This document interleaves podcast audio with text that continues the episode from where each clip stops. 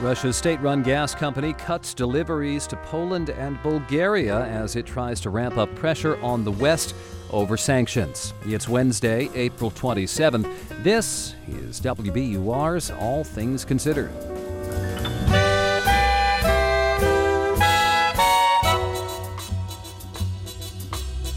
Good afternoon. I'm Jack Lepiarz in for Lisa Mullins. Coming up, the move by Gazprom and how Poland and Bulgaria are responding. Also, this hour, how Brazil's COVID vaccination rate has improved in a big way. 76% of Brazilians are fully vaccinated. Among Brazilians age 5 or older, it's 85%. And Texas families with trans kids move out of the state as the government there says gender affirming care for trans kids amounts to child abuse. It's 401. First, this hour's news. Live from NPR News in Washington, I'm Nora Raum. U.S. political figures and world leaders gathered at the Washington National Cathedral today to pay tribute to Madeleine Albright, who died of cancer last month at the age of 84.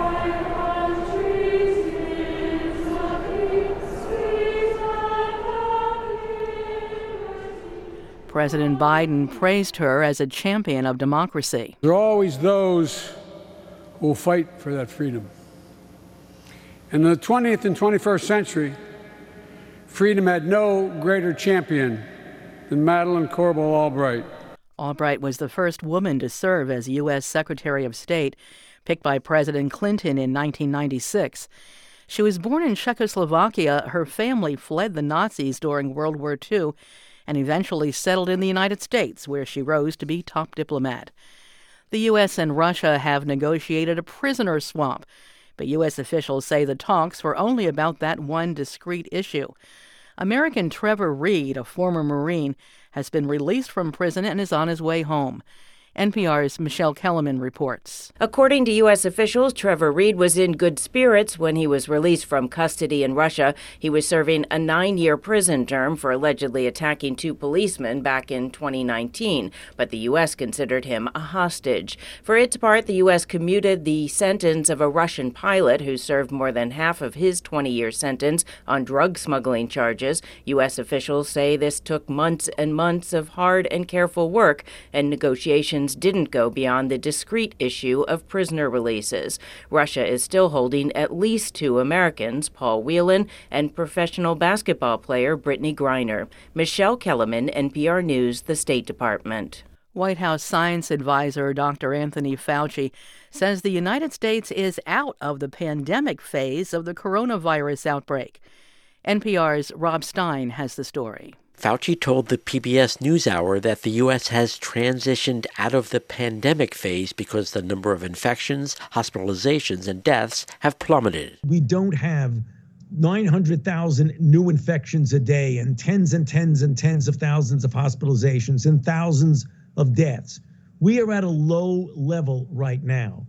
So if you're saying, are we out of the pandemic phase in this country? We are. But Fauci stressed that this doesn't mean the virus is going away or people should stop taking precautions. And he added, other parts of the world clearly are still fighting a pandemic. Rob Stein, NPR News. On Wall Street, just before the close, the Dow Jones Industrial Average was up 62 points. The S&P was up 8 points.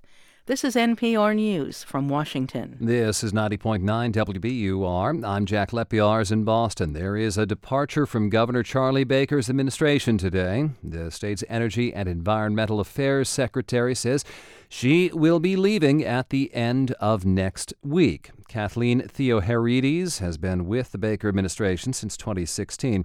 Her work oversees environmental protection, public utilities, and fish and game, and has focused on how the state can respond to climate change.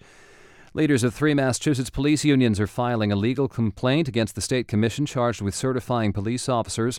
The complaint says the peace officers' standards and training, or POST commission, is violating the state's open meeting law. WBUR's Deborah Becker reports. The complaint says the commission created subcommittees that illegally did much of their work without public input or observation. It asked the court to nullify any action taken that was based on work from those subcommittees. It also asked the court to order the commission to provide records of subcommittee meetings and ensure compliance with the open meeting law. The commission issued a statement saying it's reviewing the complaint and believes it has complied with the law. For 90.9 WBUR, I'm Deborah Becker. Boston police are investigating a murder near a school in Roxbury. Investigators say an adult male was found shot to death around 11:40 this morning across the street from Trotter Elementary School. Police say no one was let in or out of the school during the investigation. A state representative from Worcester is facing drunk driving charges. State police say 32 year old David LeBoeuf was arrested in Quincy last night after drivers reported a black SUV operating erratically. Police say he failed field sobriety tests and had a blood alcohol level about four times the legal limit. The arrest happened about 90 minutes after the House wrapped up debate for the night on the state budget. He's due back in court in June. In the forecast, it'll be mostly cloudy to start tonight, then clearing with lows down in the upper 30s. Tomorrow, all sunshine and a few degrees cooler with highs in the low to mid 50s. Right now, 54 degrees in Boston. We're funded by you, our listeners, and by Progressive Insurance, where drivers can compare direct rates using Progressive's rate comparison tool at progressive.com or 1 800 Progressive. Comparison rates not available in all states or situations. From NPR News, this is All Things Considered. I'm Mary Louise Kelly. And I'm Rob Schmitz. Much of Europe's natural gas comes from fields in Siberia, traveling thousands of miles across Russia in pipelines. But now, Russia's state run gas company, Gazprom, has cut supplies to two countries in Eastern Europe, Poland and Bulgaria. At the heart of this move, the war in Ukraine, the sanctions imposed by the West, and Russia's attempts to try and wriggle free of them. We're joined by two correspondents who have been following all of this closely for months now. From Lviv in Ukraine, NPR's Joanna Kakissis, and from Moscow, NPR's Charles Maynes. Welcome to you both. Hi there. Hi, Rob. Uh, Charles, we'll start with you. Why has Gazprom done this? Well, last month, uh, President Vladimir Putin ordered countries deemed unfriendly to Moscow to shift their payments to rubles. Uh, it was payback, really, for the sanctions they've imposed on Russia over its actions in Ukraine. And Gazprom is, in effect, implementing Putin's orders. You know, another issue, though, is what the move to ruble payments actually accomplishes you know, the immediate intent seemed to be to pump up the value of the currency, the ruble. Uh, but I spoke with Sergei Pikin from the Energy Development Fund here in Moscow, and he argues the other objective uh, was to protect Gazprom's revenues from Western sanctions. Let's listen in. So the goal, Pikin says, was to ensure payments to Gazprom went to banks under Russian jurisdiction, so the money wouldn't be subject to seizure. Simple as that. Now, now the problem is these contracts are in euros and dollars. So Pikin says Gazprom worked out a compromise of sorts. You know, Europe can pay in euros to say Gazprom's own banks. Gazprom transfers the payments into rubles, and that pleases the Kremlin. But of course, that only applies to those who decide to play ball, which of course Poland and Bulgaria refused. Aha. So let's pivot to Joanna. Why did these countries refuse? Both Poland and Bulgaria don't want to accommodate a country that has started an unprovoked war against a sovereign nation, uh, Ukraine. Um, they are also challenging the Russian stoppage. They say Gazprom can't change the terms of, of, of contracts that were signed years ago. Uh, but both the Polish and Bulgarian governments say they are also prepared to go without Russian fuel. They've assured their citizens that everything will be fine, that the countries have alternative fuel sources, as well as fuel in storage and access to the EU energy market. I spoke about all this with Polish energy analyst Agata Łoskot Strachota. Uh, she says Poland and Bulgaria are sounding the alarm about Gazprom. Unfortunately, Russia will be playing its games with gas supplies to Europe and we cannot really avoid that. Everyone in Europe is actually preparing for disruption in Russian gas flows. And the key issue here is to stay united. And she says Russia is trying to divide the EU by using energy as a weapon. So, Charles, this has long been a fear that Russia would cut supplies to Europe. But isn't this a risky move on the part of the Russian government?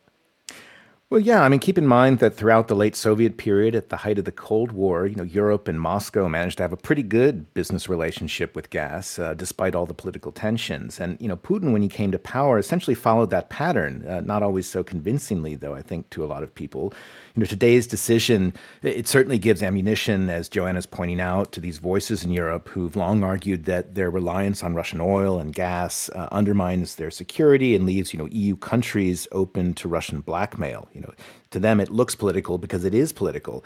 You know, today we heard it from the Kremlin spokesman Dmitry Peskov, who said that that's not the case. Uh, he says that you know, essentially for those European countries who are willing to pay in rubles, uh, and there are some who are seem to indicate that they are willing, that it's business as usual. This is hmm. essentially nothing's changed. Um, but of course, a lot of Europeans aren't you know blind to the optics of giving Putin what he wants. Um, now the problem is what happens if uh, Europe doesn't want to pay gas. Uh, you know, Russia says it'll take its gas elsewhere to buyers like China or India. But the hard truth is that you can't just redirect these supplies. I mean, they're literally physical pipelines connecting these countries together, and moving away from that is going to take time. Hmm. Joanna, does this mean that the lights are going to go off in Poland and Bulgaria? Nope, the lights are going to stay on at least for now. Good to hear. Uh, yes, it's spring, so you know you don't need to burn uh, fuel to keep people warm. Right. Uh, that's a big plus, um, and it will be warm for the next few months. So there is some breathing room. Um, but in the long term, you know, Bulgaria is in in the more precarious position. It's a small country. It's not very rich. Much of its fuel until now came from Russia. Hmm. Um, Bulgaria has some options, including importing gas from neighboring countries like Turkey or Greece. Greece has already offered offered actually to to export uh, gas to Bulgaria. Poland, meanwhile, has been moving for years to cut itself from from Russian fuel imports. Earlier this month, the Polish government declared that it was phasing out all Russian imports by the end of the year, uh, and they're looking to the U.S., to Qatar, and to Norway to fill uh, the gap, to fill uh, to for new fuel resources. So, Joanna, it looks like Poland is trying to figure things out, but EU-wide, uh, what are the alternatives? Well, you know, the, the EU has been thinking about life after Gazprom for some time. There's a plan to drastically cut Russian gas imports by 2030. Uh, in the short term, though, you know, LNG, liquefied natural gas, is an option. Those supplies are limited. There's also coal, uh, and, and that's another short term solution because it's very unpopular with environmentalists, and the EU is trying to cut its carbon emissions. And I talked this all over with Julian Popov, who's a former environment minister from Bulgaria, and he sees this crisis as an opportunity to speed up getting renewable energy sources online finally at the EU. Um, and he says this is that this is going to take a while. So in the meantime, expect pain because this is a war, an energy war with Moscow, and that the EU must accept that. Aha, so expect pain. That's NPR's Joanna Kakissis and Charles Maynes. Thanks to you both. Thank you. Thanks for having us, Rob.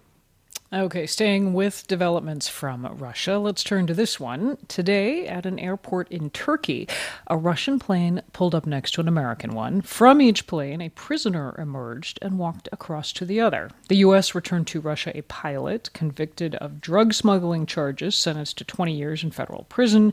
Russia returned to the U.S. 30 year old former Marine Trevor Reed, who was serving time for assaulting a police officer. He has maintained his innocence. And this was a remarkable prisoner swap uh, for any moment, but especially during this time of war in Ukraine. With us now, U.S. State Department spokesman Ned Price. Hey, Ned.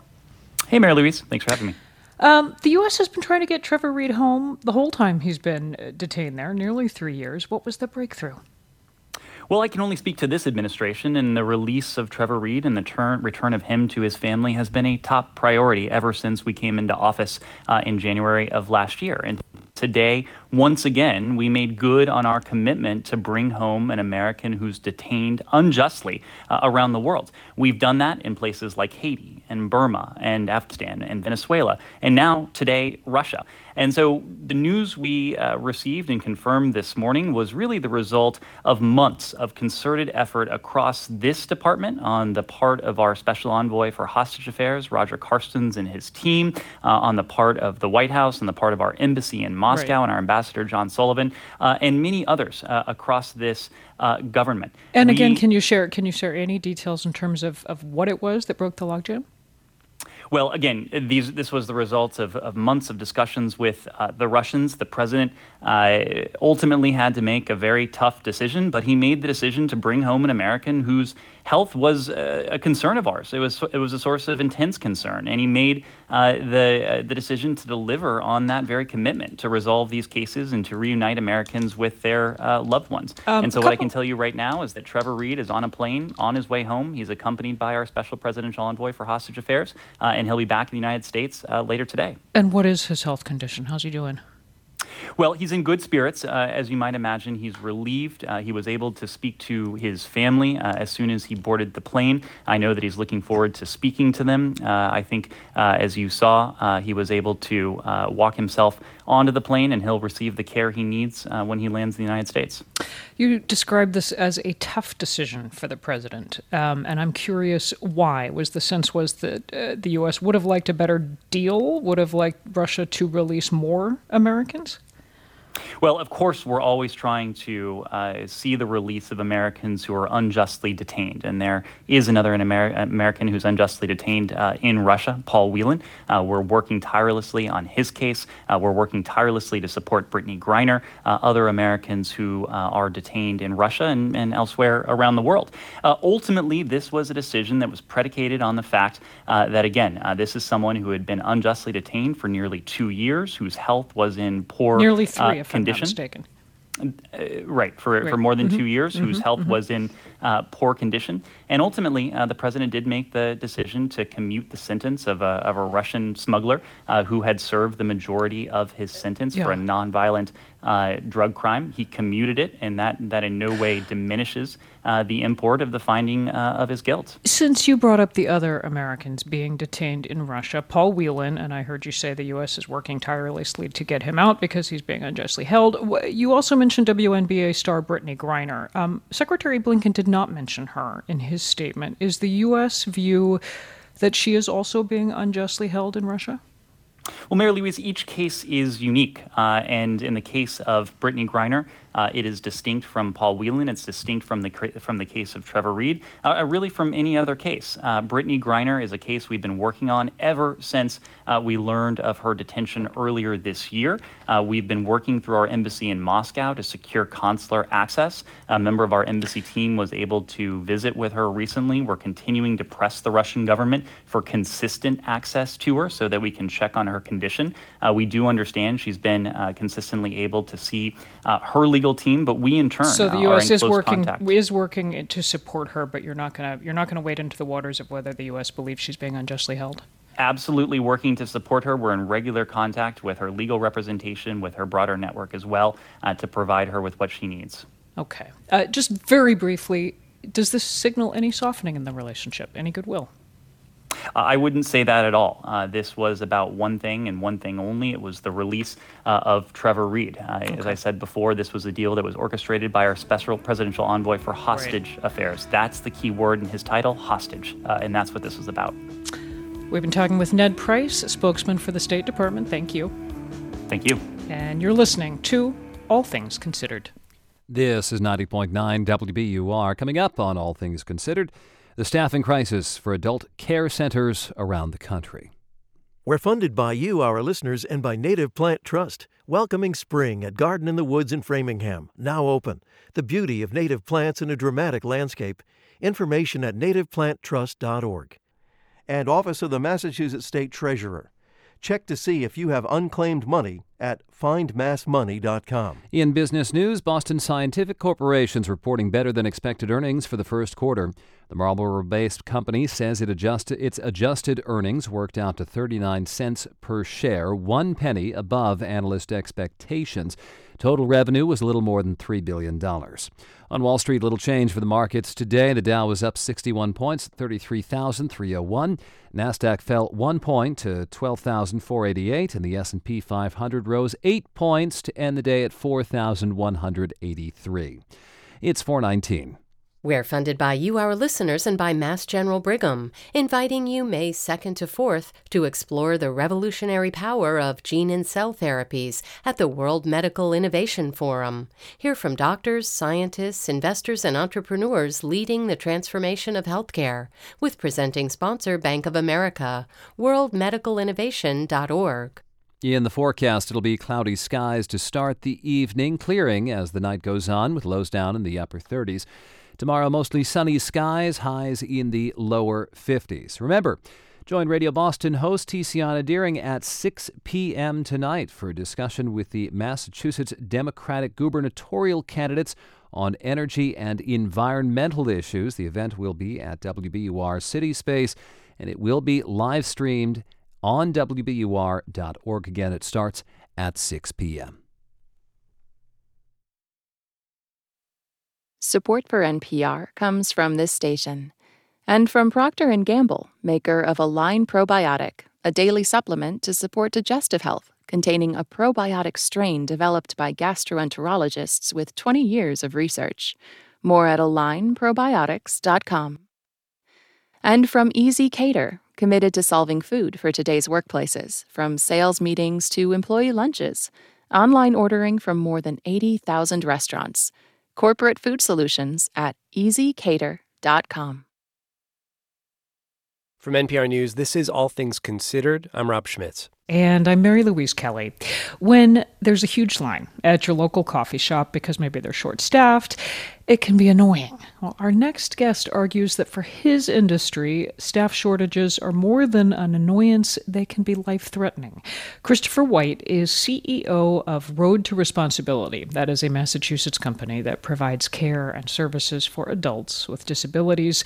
They are struggling to find workers because they can't match the starting wage being offered by other businesses, businesses like Target, say, or Bank of America. Christopher White, welcome to All Things Considered. Thanks for having me, Mary Louise. Um, just in a sentence or two, would you tell me a little bit more about the people you are serving? Who who comes to a company like Road to Responsibility?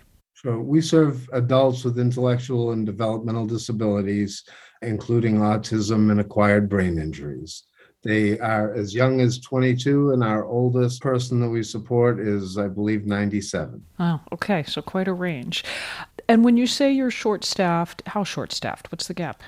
Uh, we have 260 vacant positions right now, wow. which represents about 27% of our total workforce.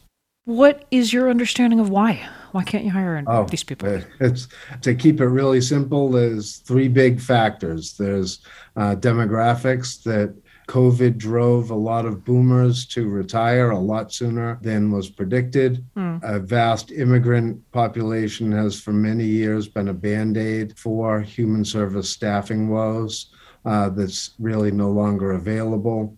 And the big one, though, is just the pay rates. The employment market has changed radically in the I guess we're in a sort of post COVID world right now. Yeah, the transitioning out of COVID world. Yeah. yeah. How big is the gap? I said you can't match wages being offered elsewhere. The state contracts we have will support entry level wages of between $15 an hour and $16.79 an hour for our direct care staff we increased that rate using one time dollars this year to $17 an hour. And thankfully, that plus generous recruitment and retention bonuses stopped the hemorrhaging of staff leaving the workforce, but it hasn't really allowed us to gain any ground. Uh, whereas people can go down the street and work for Dunkin' Donuts for $18 an hour, we can't compete with it. What does it mean to be trying to run a company and have 27% fewer staff than you need to be fully staffed? What are the consequences of that? Like, what isn't getting done? Well, we're getting things done, but quality isn't what it was. And people are exhausted. You know, I've got staff who are routinely working 100 hours a week. 100 hours a week? Yep. Routinely routinely. Huh. You know, so when people are working that much and are tired, mistakes get made. And again, we're not alone. This is happening everywhere. It sounds like you're dealing with a really vulnerable population, and what you're saying is uh, there there are delays in their in their care and their treatments that they need. Yeah. And for many people, it means they're not getting services at all. People that were participating in our day services, either employment or a therapeutic day service for people who are more medically compromised and older, we've only been able to get about 60% of the people we were serving pre COVID back into service. And the folks that we have been able to get back into service, we've seen really major declines in their skills and abilities because they haven't been getting the support they need. Christopher White, thank you. Thank you. He is CEO of Road to Responsibility in Massachusetts. And we called the Massachusetts Executive Office of Health and Human Services to allow them to respond. We have not heard back. Some Texas families with trans kids are leaving or are considering leaving the state.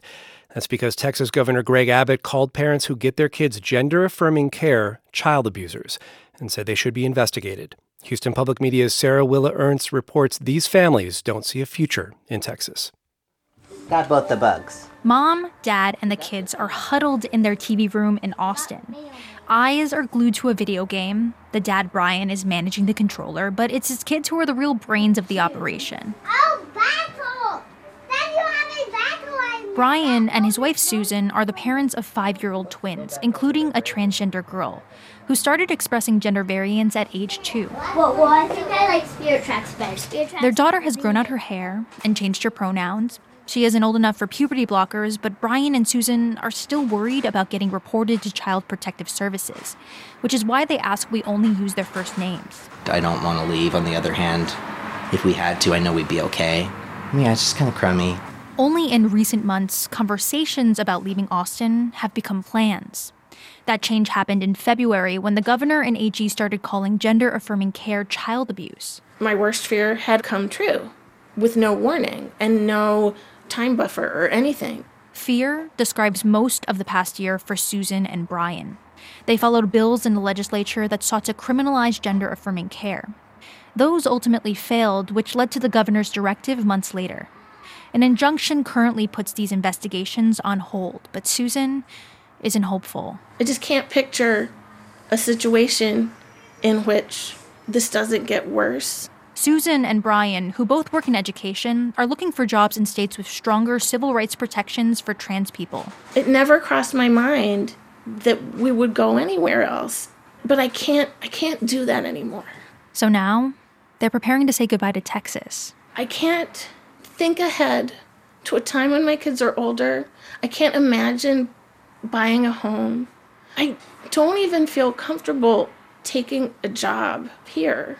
Susan's heartbroken to leave her sister and the kids' grandparents. Moving elsewhere is on the table for many others, says Shelley Skeen with the LGBTQ rights group Lambda Legal. I really can't think of any parent that I've talked to that hasn't considered this. But not all the 50 families her group is working with have the means to relocate It takes a pretty big toll on a family because you're taking your kids out of school and you're bringing them to a completely different place. You've got to maintain an apartment. People just can't do that. I definitely don't feel like I'm on the other side of it. I wish. Rachel, her husband, and their three kids are from North Texas. She and the kids have just moved to Colorado. That's because one of the children is non binary, and another is a trans teenager on hormone therapy, the kind of treatment the governor is targeting. And because of that, Rachel asked we only use her first name as well. This time has been like a slow unraveling of stress. They're staying with family until they find a house. Her husband, who works in IT, is still back in Texas until he can relocate. We still have so many things that are in transition. Just feeling really paranoid about, you know, any connections that we have and how those could bite us. The difficulty of letting go is balanced by the welcome she feels in Colorado, such as gender inclusive bathrooms at the school she's considering for her kids. She believes that now, her family has a real shot at happy, healthy lives. For NPR News, I'm Sara Willa Ernst in Houston.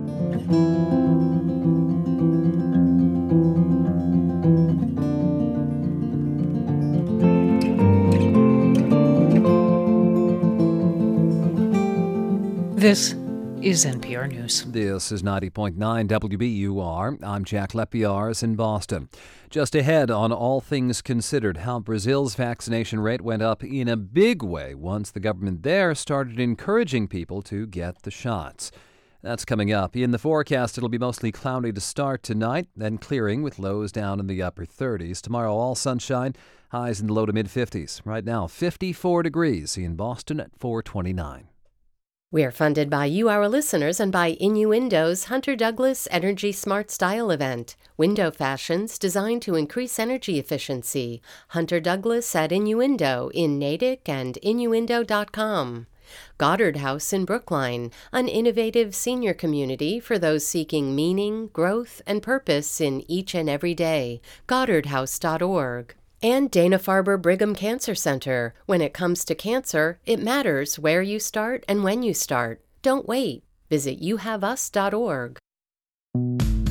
I say Fed, you hopefully think Federal Reserve. I say PCE, you should think inflation. It allows us to do what we all do when we go to the grocery store, which is we say, oh, this good's gotten more expensive, oranges have gotten more expensive, so maybe I'll buy grapefruit. I'm Kai Ryssdal. What PCE is and why Jay Powell likes it. Next time on Marketplace. Tonight at 6:30 on 90.9 WBUR, Boston's NPR news station. Live from NPR News, I'm Janine Herbst.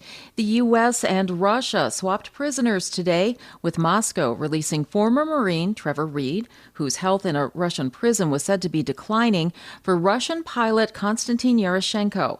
White House Press Secretary Jen Psaki says getting Reed back was a priority. Knowing not only had he been held against his will for too long, but that his health condition required urgent treatment, he's going to be able to not only be reunited, united, reunited with his family, but to receive the treatment he needed from the United States. President Biden says the swap was unrelated to Russia's war in Ukraine.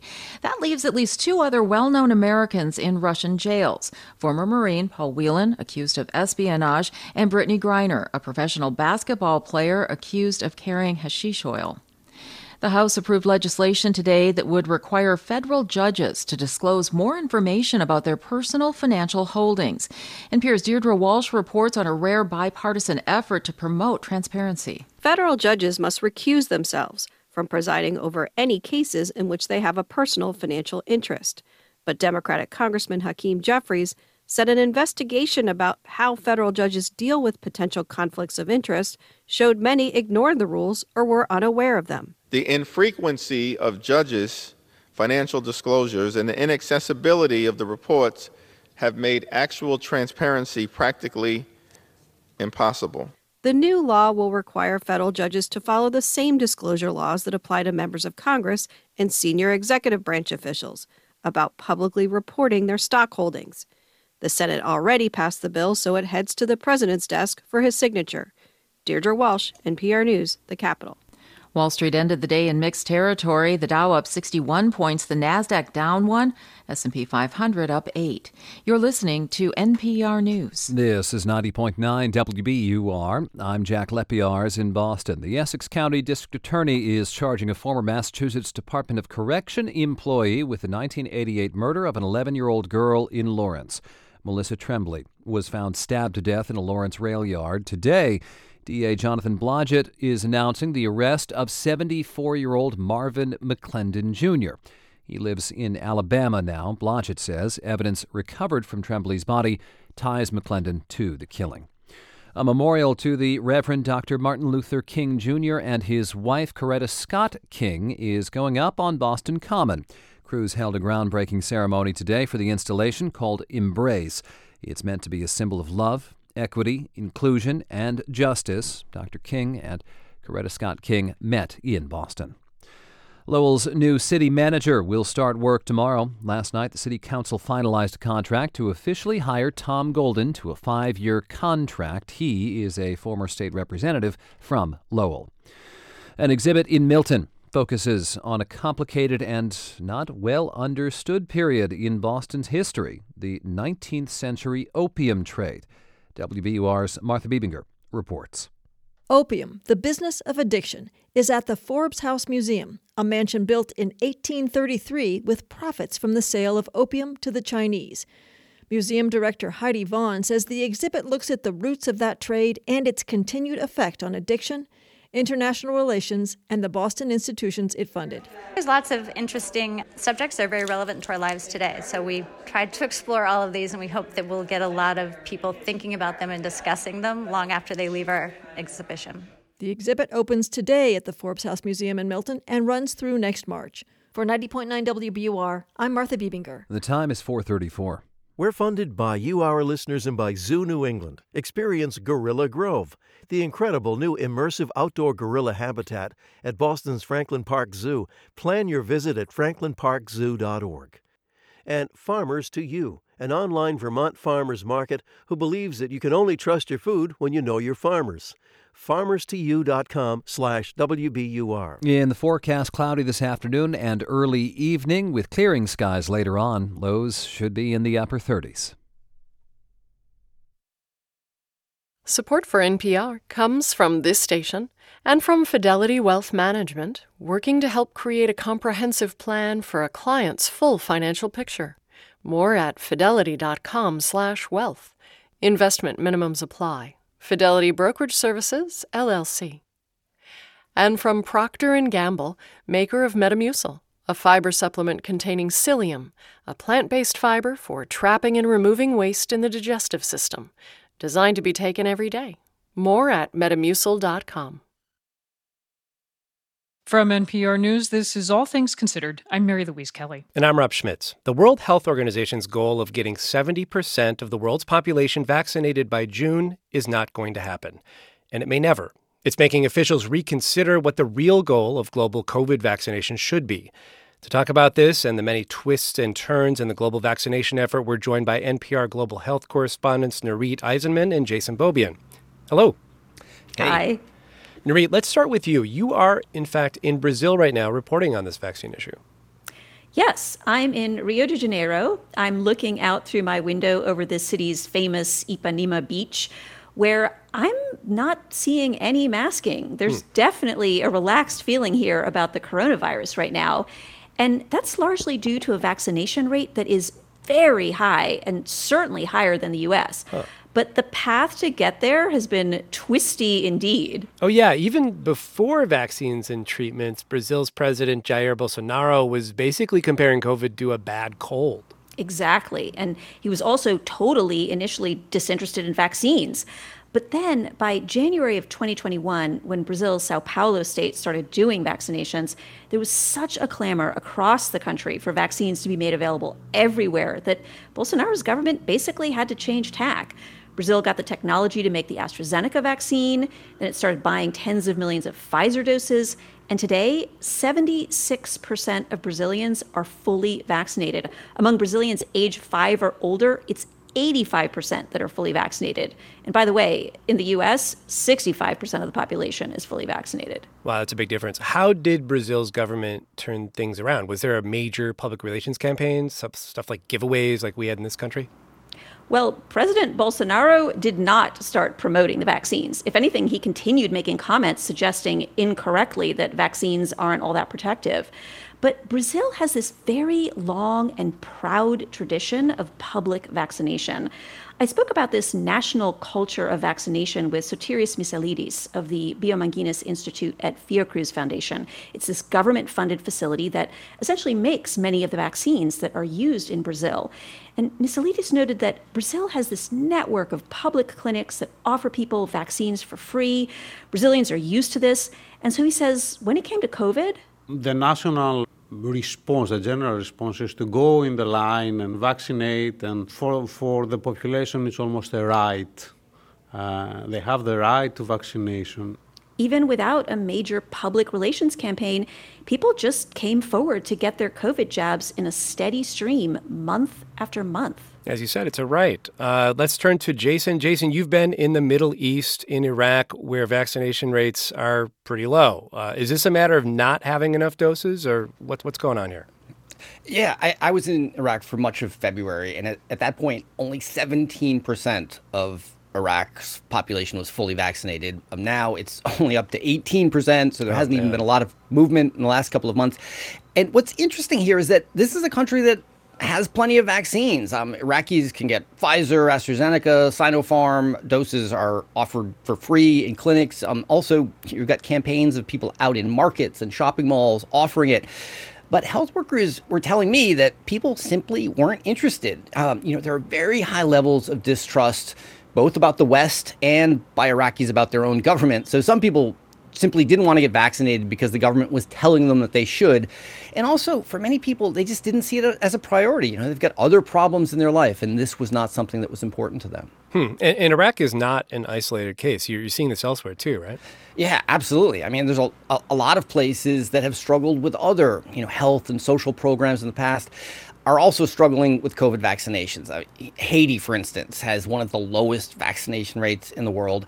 I should point out that they did struggle to get doses early on, uh, but you know they've also been facing earthquakes and political instability and unbelievable levels of gang violence. And, you know, and in that context, a vaccine against what's seen as a disease that doesn't seem to be killing a lot of people around them or making people very sick, you know, it isn't a major priority. The the average Haitian is 24 years old. So this is a very young country and people are less vulnerable to severe cases of COVID even if they do catch it. And this is something you are also seeing play out in many African countries. Wow. Uh, you know, I'm looking at a map showing vaccination rates globally, and Africa really does stand out for having very low rates of, of vaccination. Nurith, you've also been speaking to health officials there, right? Yes, uh, particularly health advocates in South Africa, where there's a robust discussion now about whether, given that so many people who couldn't get the vaccine early on now have some protection due to infection with the coronavirus, the discussion is whether this repeatedly stated goal of vaccinating as many people as possible is kind of misplaced. There's the sense that it's distracting from a much bigger priority, which is to get a really high share of the elderly and other very vulnerable people vaccinated and boosted. These are the people who, even after exposure to the virus, are still at the most risk from future infections. Yeah, this is definitely something that we're hearing more of globally. You know, many officials are giving up on the idea that everybody should get vaccinated or will even choose to. It, it, seems like we're entering a new phase and we're adopting this more pragmatic approach and focusing efforts more intensely, as Nurith says, on the most vulnerable. That was Jason Beaubien and Nurith Aizenman from NPR's Global Health Reporting Team. Thanks to you both. You're welcome. You're welcome. Across the country, school districts are banning books from classrooms and school libraries. Books like The Bluest Eye by Toni Morrison and the memoir Gender Queer by Maia Kobabe. But NPR's Andrew Limbong says one library system has a novel idea to fight back. Let's say you're a 14 year old kid living in a school district that's just banned the young adult memoir All Boys Aren't Blue by George M. Johnson. You can email the Brooklyn Public Library System over in New York and explain to them the situation. We are offering them basically a free out of state e card. That's Nick Higgins, chief librarian at the Brooklyn Public Library, which gives them access to about half a million audiobooks and, and ebooks in our system at Brooklyn Public Library unrestricted, totally for free. This would normally cost 50 bucks, by the way, and it's specifically for younger people, folks between the ages of 13 and 21. It's part of a campaign the library is calling Books Unbanned, and the free e-card is just one part of it. Another part is connecting teens in districts with banned books to participating teenagers in Brooklyn. Teens like Gabas Yagub, a junior at Midwood High School, and the type of kid who, uh, when you ask if she's read any good books lately, uh, says stuff like, Well, it's hard to say because I don't have a favorite book because all books are my favorite. the point is for these kids to get together and share resources, to push back against encroaching censorship, and of course, talk books.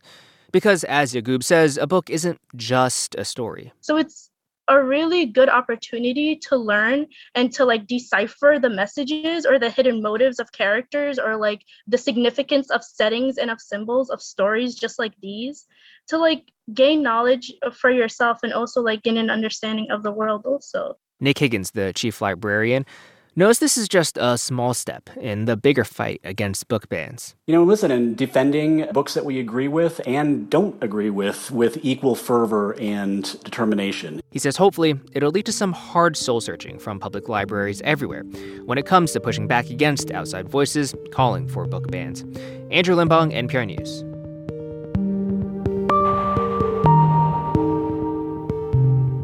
You're listening to All Things Considered from NPR News. After 12 years at the helm of the NCAA, Mark Emmert, the organization's president, has announced he plans to step down by June 30th of 2023. This comes just one year after he signed an extension to lead the NCAA through 2025. During Emmert's time in leadership, the NCAA's revenue exceeded $1 billion a year through television contracts. But his tenure has also been marked by several controversies and major changes in the ways student athletes are treated. Nicole Auerbach is a senior writer with The Athletic, and she joins us now to talk about this. Hey, Nicole. Hey, thanks for having me. So, Nicole, I'm curious why has the NCAA reached this agreement on his resignation now? I mean, last year around this time, the inequity between the men's and women's basketball tournaments came to light. Was that the final straw or was it something else? Well, I think that a lot of this has just been building. And, you know, one administrator put it this way he, he lost the locker room. And there have been a lot of athletic directors and commissioners who have been very disappointed with his lack of leadership and also just reactive ways to changing issues. I mean, name, image, and likeness, the NCAA was so far behind on and not proactive at all. And the courts ended up deciding um, you know, basically what the framework can be for athlete compensation related to academic benefits would pave the way for a largely unregulated space in, in name, image, and likeness right now. And I, I think there's a number of issues. The women's basketball tournament is absolutely one, but the, the phrase losing a locker room, I think, is a a really good way to think about this because when people have lost faith in you as a leader, it becomes really hard to lead. And I think there's so many changes going on with NCAA governance and what the future of college sports will be. I think there were a lot of people who felt like this was a natural breaking point and a good time to have somebody else who can who can actually lead this organization. You mentioned the name, image, and likeness controversy, uh, and you know his critics, as you say, he stood in the way of progress on this front. You know, as you've covered the NCAA, how do you see it? I mean, was he in any way a catalyst for change? I mean, we've you, just mentioned how he was a big barrier to it. Well, there were different times, I think, where, you know, he has tried to lead an organization to certain points. And it's a membership organization, so you need buy-in. So whether or not that was related to cost of attendance, I've been that help bring athlete scholarships basically up to the full cost of attendance at other scholarships bring ath- bring st- regular students on campus. I mean, he has pushed for different things over the years, but I think you know we we saw overreach in terms of sanctions in response to Penn State. We have seen you know kind of him him put his foot in his mouth on a number of different issues. He, he's talked a lot about existential crises facing college sports, and he's used that term so many different times. I think it's lost a little bit of its bite. But I think the legal strategy in, in relation to the Alston case, which was ended up going all the way up to the Supreme Court, and again, just the lack of leadership and getting people behind and working together on various issues to get out in front on the name, image, and likeness issue, those are things that people have constantly talked about. And it's just gotten worse and worse, again, as we've seen how unregulated it is. And Nicole, your, your line is a little scratchy, so I'm just going to have one more question for you. What do you think the NCAA will be looking for in its next president? Well, I think it's going to be either, you know, we're, we're going to have to figure out what the organization looks like. Is it just about running championships and, and certifying eligibility that, that would lead to a certain candidate? Or is it about getting people to work together, working with the Power Five commissioners? Um, you know, there were a couple names that, that continued to come up, and it's, it's a lot of university presidents who really understand athletics, like a Jim Clements at Clemson, I think is a really strong candidate for that reason. But you have to be able to marry the academic mission with athletic experience that's Nicole. That's Nicole Auerbach of the Athletic. It's NPR News. This is WBUR. Coming up on All Things Considered, how a Chinese American's family has lost the ability to speak Mandarin over the generations. Then tomorrow, Boston singer Miranda Ray coming into her own as she prepares to take the stage at the Boston Calling Music Festival tomorrow. Boy, we just met, but you got something I like. Some kind of feeling that got me feeling so high. Ray's the next artist in our series on rising local musicians. Sound On. You can hear from her tomorrow on WBUR's All Things Considered.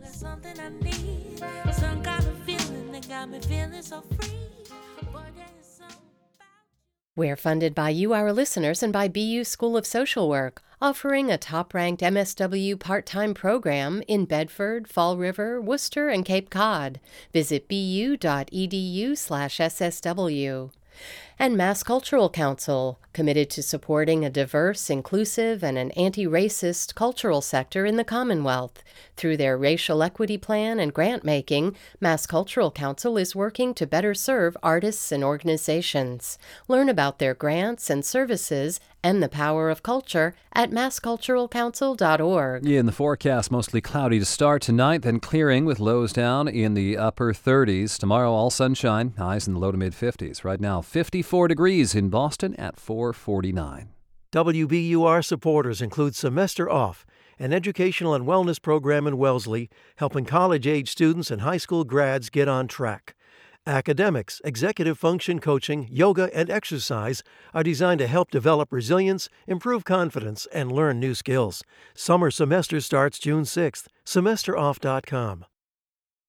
I'm Rupa Shenoy, WBUR's Morning Edition host. You know, in a city like Boston that's changing so fast, experience matters. Reporters Martha Bebinger, Anthony Brooks, and the entire WBUR newsroom are out in the community to take you behind the headlines so you can start your day in the know. Join me weekdays for Morning Edition starting at 5 a.m. on 90.9 WBUR, Boston's NPR news station. Let's make mornings better. From NPR News, this is All Things Considered. I'm Rob Schmitz. And I'm Mary Louise Kelly. More than 1 billion people in the world speak Mandarin Chinese. And NPR's Emily Kwong wants to join that group. Okay, how do you say this? 我是美国人。 Emily is Chinese American on her father's side. Last year, at age 30, she began to learn Chinese for the very first time and unpacked why she is so determined to learn it in the first place. Here's Emily in conversation with her dad. So, yeah, this is a conversation I've actually wanted to have with you for a long time. Good. That is an understatement. I've wanted to ask my dad about our language for a lifetime. My name is uh, Christopher Kwong. I'm 62. I was born in New York City. Growing up, Dad remembers tagging alongside his grandmothers as they did the shopping in Chinatown. I just went into fish markets, meat markets, vegetable markets. Surrounded by people conversing and bartering and going about their day in Chinese. It was the only thing I understood in a world of non Chinese, when I was outside, it was anxiety and confusion and not knowing what was really being said and just clinging a little harder. But when you hear your native language, it's a reminder of you're safe. But here's the thing my father stopped speaking Mandarin when he was five years old. He was in kindergarten and really struggling to communicate with his teacher, with his classmates, using the little English that he knew. And his parents, my grandparents, didn't want him to fall behind in school. I was then given, you know, orders to start speaking English for my own emotional and social survival. So I didn't hear Chinese again. The transition to English was difficult. My dad struggled with the vowels. He says his mom, my grandma, Hui, spent hours drilling him, and he didn't feel like he had a choice. I realized I had to engage in a different world, a uh, world of English. So you know, I should just be pragmatic and let go and go with English. Yeah, that's a big decision for a little kid to make. You know. Well, my need for I felt for survival was uh, greater than my uh, hurt. Yeah. When you say need for survival, what do you mean? Meaning to integrate into society. You have to integrate, otherwise you're, you're you know you're going to be really in a terrible place.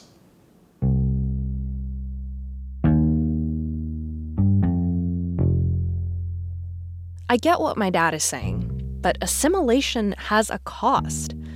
Gaining a foothold in America meant losing the first language my dad's ever known. When you lose a, your language, it's a, almost a form of violence if it's taken from you, right? Amelia Tseng is a sociolinguist at American University, someone who studies how languages shift across immigrant generations. You know, we're a very multilingual country and always have been, but we are, have not historically been supportive of other languages, um, either through sort of active suppression or through just sort of a lack of interest in supporting them. Amelia says that lack of support is rooted in things like nationalism and xenophobia. It has caused some linguists to call the U.S. a language graveyard. Chi ban. So that's why I'm learning Chinese. At least trying to. Oh, no, I got this. Sigh. Um, hold on.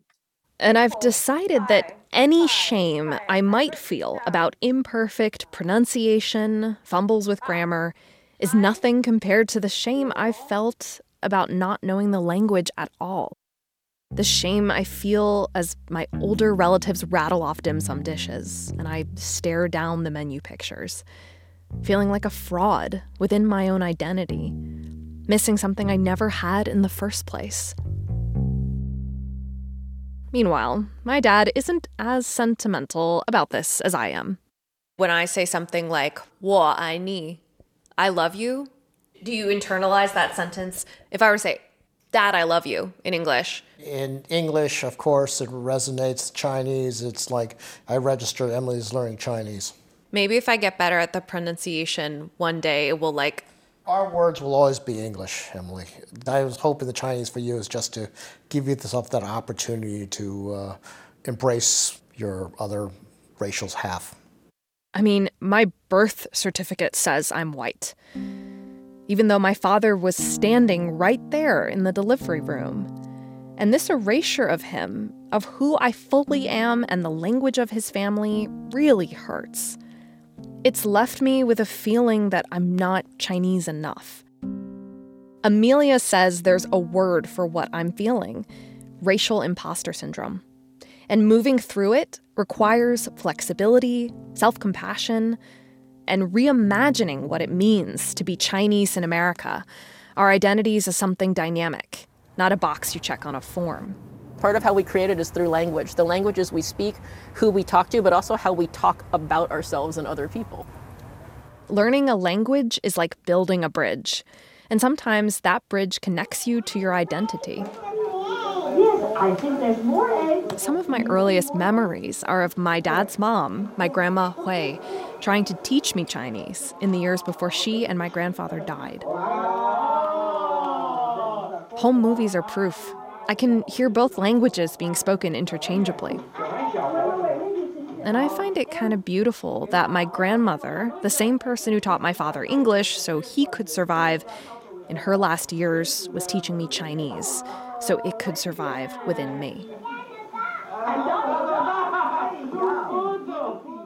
It feels like a language that's ours. It belongs to our family, and I can engage with it if I want to and as much as I want to. It is who we are, so we have to cling or retain or perhaps relearn what we are. So I think you know this this is a, a journey of exploration for you, and this is so you can tie back to where you came from. That means a lot to hear you say that.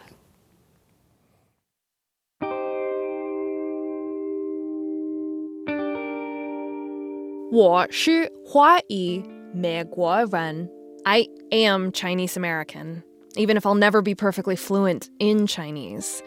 It's taken me 30 years to say that sentence and I just wish my grandmother was alive to hear it. Emily Kwong, NPR News.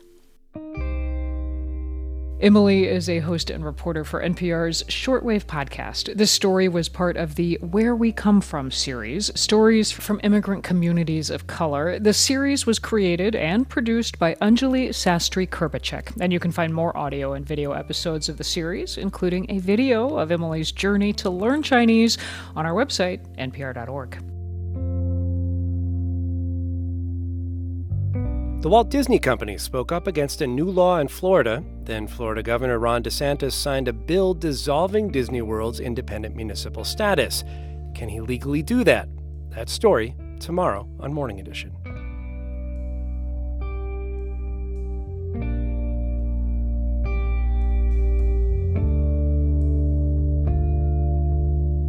You're listening to All Things Considered from NPR News.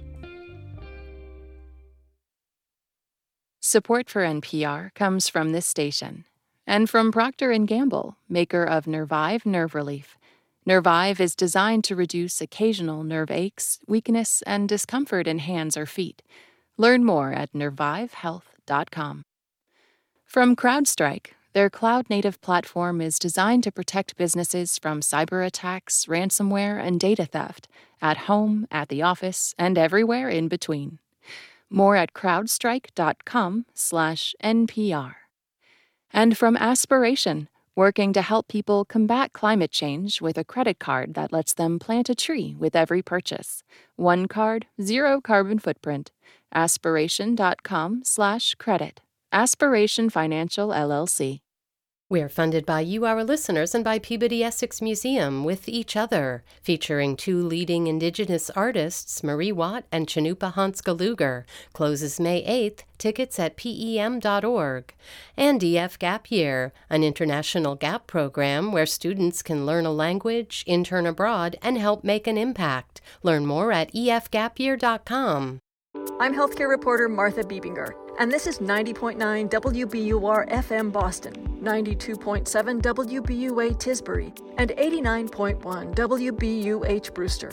Listen anytime with our app or at WBUR.org. WBUR, Boston's NPR news station.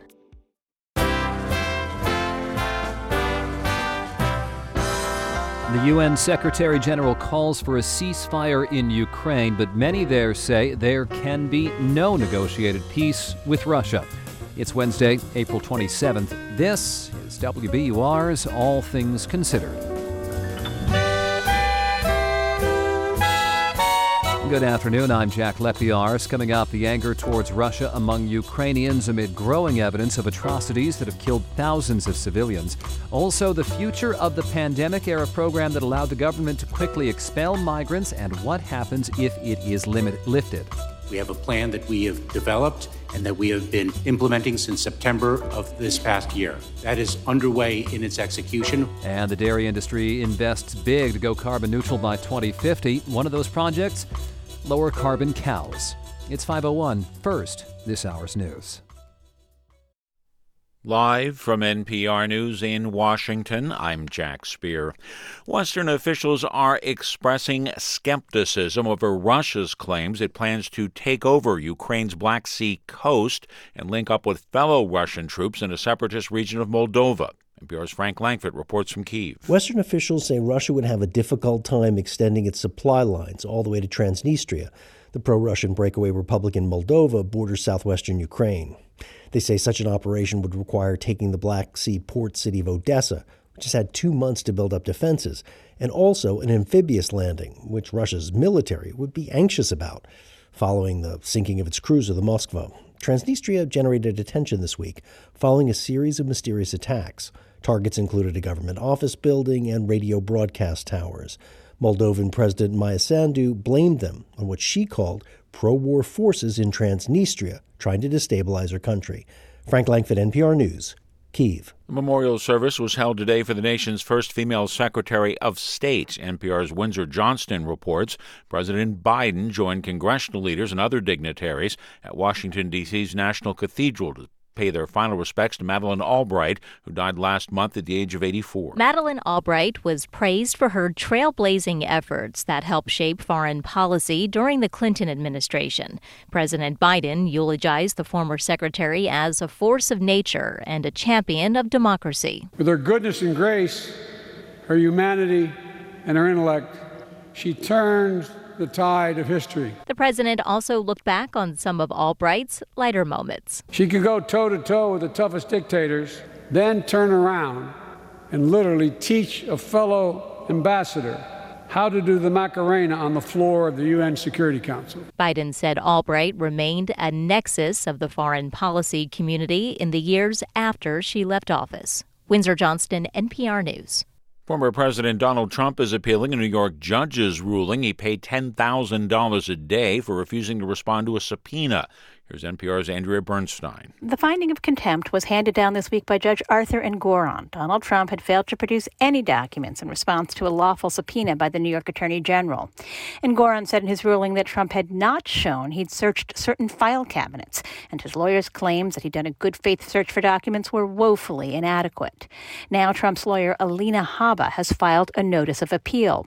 She's already appealing a previous ruling that Donald, Don Jr., and Ivanka Trump have to testify under oath to the New York Attorney General about whether they'd repeatedly lied about property values. Both cases are expected to be argued in an appeals court this spring. The Trumps have denied wrongdoing.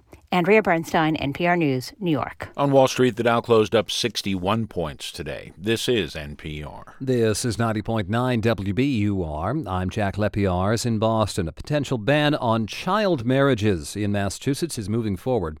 The House yesterday voted unanimously in favor of ending what many call an outdated practice. Current law allows children under 18 to get married with a parent's consent. Representative Mark Day, though, says he's heard cases of minors, mostly young girls, stuck in marriages because their husbands became their legal guardian. You know, this reflects the evolution of our understanding as society, and I think that the unanimous vote really drives that home. The issue was taken up as an amendment as part of the House budget, which will get a vote in the coming days. The Senate will then take up the issue as well. The Boston Common is getting a new memorial for the first time in decades. It's called The Embrace, and it honors civil rights activists Dr. Martin Luther King Jr. and his wife, Coretta Scott King. A local group dedicated to the King's legacy hosted a groundbreaking today on what would have been Coretta Scott King's 95th birthday. King Boston's executive director, Imari Paris Jeffries, says the 22 foot memorial will represent a wide sweeping vision for Boston. We know that the embrace will stand tall as our collective symbol of love, equity, inclusion, belonging, and justice. The Kings first met in Boston. Connecticut is extending its suspension of the 25 cent state gas tax until December. Governor Ned Lamont says he'll extend the suspension beyond June because he believes the war in Ukraine will keep gas prices high. The Massachusetts legislature has repeatedly rejected a similar measure. Lowell is allowing restaurants to continue offering outdoor dining on sidewalks and in parking lots this year. The City Council approved the extension yesterday. City Manager's office says the program's been successful during the pandemic and allows customers to feel safe while dining out. In sports, Red Sox play the Blue Jays in Toronto tonight. Bruins and Celtics are both off. In the forecast, it'll be mostly cloudy this afternoon and early tonight, then clearing skies with lows down in the upper 30s. All sunshine tomorrow, a few degrees cooler, highs in the low to mid 50s. Right now, 53 degrees in Boston. This is WBUR. WBUR supporters include the Alzheimer's Association, dedicated to the advancement of Alzheimer's research. At any given moment, research, discovery, and learning are happening. Learn more at alz.org. From NPR News, this is All Things Considered. I'm Rob Schmitz. And I'm Mary Louise Kelly. The Biden administration is spending the week explaining the plan to lift pandemic restrictions at the border. These are the restrictions known as Title 42. They were first put in place back during the Trump administration. Opponents say that ending Title 42 is a bad idea, and they are challenging the plan to do so in court and in Congress. Meanwhile, Homeland Security Chief Alejandro Mayorkas is defending it to lawmakers on Capitol Hill this week. With the Title 42 public health order set to be lifted, we expect migration levels to increase as smugglers seek to take advantage of and profit from vulnerable migrants. We will continue to enforce our immigration laws. So, among the questions in play, what may happen to people seeking asylum at the southern border? Also, how the politics will play out here, especially with midterm elections looming. Well, let's bring in two of our correspondents who have been watching this closely NPR political reporter Deepa Shivaram and NPR's Joel Rose, who covers immigration. Hey, you two. Hey there. Hi. Um, Joel, you first. Lay out the basics. How does Title 42 currently work, and what is the gist of the plan to end it? Sure. So, this is a, a Trump era border policy that started more than two years ago. Uh, it allows immigration authorities to bypass normal immigration procedures in the name of protecting public health, you know, and rapidly expel migrants without giving them a chance to seek asylum under U.S. law. Immigrant advocates say that has forced migrants back to danger in Mexico or in their home countries. The Centers for Disease Control and Prevention has said that Title 42 is no longer necessary, and the Biden administration has been preparing to lift the restrictions on May 23rd and insists, you know, as you say, it does have a plan to deal with a likely influx of migrants. This is actually the second time DHS has released a plan. This one has more details, more emphasis on enforcement of immigration laws that are on the that were on the books before the pandemic. And it seems, you know, intended to counteract the message we've heard a lot from Republicans and, and also from some Democrats that the administration has no plan. Yeah, uh, Deepa, jump in here because uh, Democrats have been asking for this plan. They, there are a lot of Democrats who are also nervous about the, the current plan. Uh, what does that look like? Explain. Right. So since DHS has released these new details, we haven't heard much of a response from Democrats. And the White House actually held a briefing call with Capitol Hill yesterday after this updated plan was released. But the same Democrats who were expressing these concerns haven't really responded yet. And meanwhile, Republicans are filling that void with their own rhetoric about how this is, quote, Biden's border crisis. This is what Republican Senator James Lankford said earlier today. It is policy insanity what they're doing the plan that we were given yesterday, this plan statement that came in from Alejandro Mayorkas, this plan that was supposed to define out for us is not a plan at all. It's basically how they're going to move people into the country faster. And Republicans keep pointing to the part of the plan where Mayorkas acknowledges that the rise in migrant encounters at the border is a strain to the current immigration system. Joel, right now, Title 42 is in place, and we're seeing enormous numbers of migrants being apprehended at the southern border. Who are they?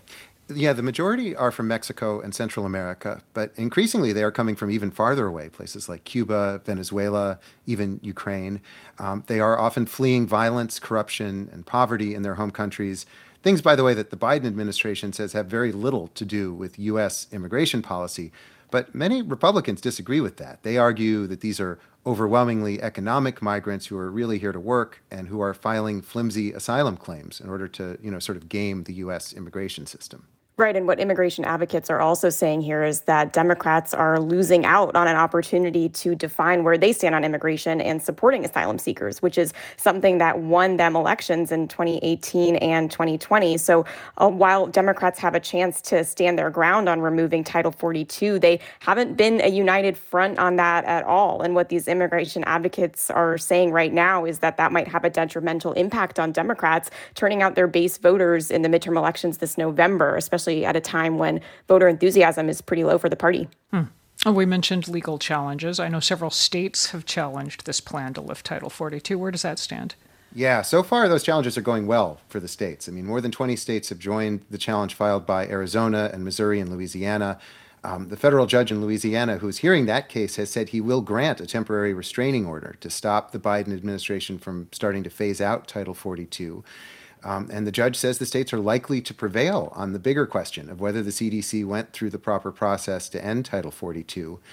And you know, this is not the only example of the Biden administration trying to end a Trump era border policy and having a difficult time in court. Yesterday, the Supreme Court heard arguments about the Biden administration's attempt to terminate the policy known as Remain in Mexico, which forced migrants to wait south of the border for their immigration court hearings. The Biden administration tried to end that policy too, but was blocked by a federal judge. And, you know, immigrant advocates say this is like the dead hand of the Trump administration and its allies continuing to tie the hands of the Biden administration when it comes to the border and, and asylum. Um, and meanwhile, Deepa, speaking of places where this could be challenged, the White House has said if Congress wants to weigh in and get in on the act here, they can. Are, are they likely to? Right. So we've seen Republicans already hold up a COVID relief bill trying to add in a vote on Title 42 that happened before Easter. And it's possible that we see it again with uh, Congress voting to provide more aid to Ukraine soon. So that is a possibility. But even though the White House has said that Congress could act legislatively on Title 42, we heard Press Secretary Jen Psaki say earlier this week that, you know, one way or another, Biden isn't really ready to dismiss or sign potential legislation on Title 42. So it's kind of adding to this sort of confusing element of the White House's messaging on Title 42 as well. But the thing to keep an eye out for this week, especially tomorrow, is this House Judiciary Committee hearing uh, where DHS Secretary Mayorkas is going to be speaking, and there will be some partisan politics playing out there as well. And just real quick, Joel, the timing here. I mean, if if the plan does end, how quickly could that happen? Well, the uh, Title 42 is supposed to end on May 23rd, but uh, a lot of time for things to happen in court or on the Hill between now and then. Indeed. So much in play. NPR's Joel Rose and Deepa Shivaram. Thank you, you two. You're welcome. Thanks. The Russian invasion of Ukraine is now in its third month. Stories of alleged Russian military atrocities have piled up. The toll of dead children continues to rise. And anecdotes of suffering among the civilian population continue to spread. All of this is pushing many in Ukraine towards an absolutist view. There can be no negotiated peace with the Russian government. NPR's Tim Mak has more from eastern Ukraine on how this affects the prospects for peace. Ukrainian President Volodymyr Zelensky recently acknowledged there was ultimately only one way to end the war. I think that whoever started this war will be able to end it. From the beginning, I have insisted on talks with the Russian president. Even with the fresh Russian offensive now underway, Zelensky is thinking ahead to how this war eventually ends. It's not that I want, it's that I have to meet him, so as to settle this conflict by diplomatic means. But among much of the Ukrainian public, pursuing diplomacy is a hard pill to swallow. We first met Irina Stefanko in the early days of the war. A medical doctor by training, at the time she was appealing for more medical supplies. When we followed up with her more recently, the situation had become a little less bleak for the Ukrainian military. Mostly now I'm feeling hope. I try, I try mm, to don't lo- lose, uh, to don't lose my hope for the future. Fear had given way to guarded optimism, but sometimes uh, Sometimes I can be angry. Irina is as humanitarian in spirit as they come, a soft spoken professional who is seeking to alleviate human suffering in her country. But this war, the atrocities, the stories of life under Russian occupation, anecdotes of her personal acquaintances in those areas, all of this has crossed a line for her. You can understand, I'm Christian. Uh, I understand uh, that we must love people, we must be peaceful, but really I'm so angry. I really I understand that now we must win this war. Stories of Russian military conduct around civilians have built up a vast store of anger among the Ukrainian population, many of whom reject the idea of formal negotiations. Before the war, Vasily Bushirov owned a factory that built garden swing sets.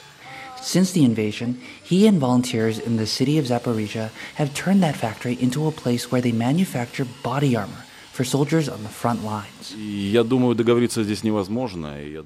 I think it's impossible to find a peaceful solution, and I think that hate and envy between the two countries and their people will go on more than 50 years, not less. The broad impression that I've received in conversations all over the country is that the only exchange that Ukrainians want to have with the Russian government is through artillery shells and rifle rounds. Boris Filatov is the mayor of Dnipro, a city in eastern Ukraine which is a hub for humanitarian and military convoys to the front lines. A popular politician, he's known for being outspoken, brash, and blunt. But even he has to balance the popular distaste for negotiations with a reality that wars generally only end through talks of some kind. Я скажу так, русские все время врут. I would say it this way Russians always lie. They lie to the whole world, lie to the West, lie to their own people, and lie to themselves. That's why we don't believe them at all. That's why we do not believe in those talks, although talks have to take place. Any war ends with peace and talks. This is the difficult path that President Zelensky must navigate. With so much of the public dead set against formal peace discussions with the Russian government, it's hard to see how the democratic government of Ukraine can pursue it, which suggests that the prospects for peace are low, at least in the short term. Tim Mak, NPR News, Dnipro.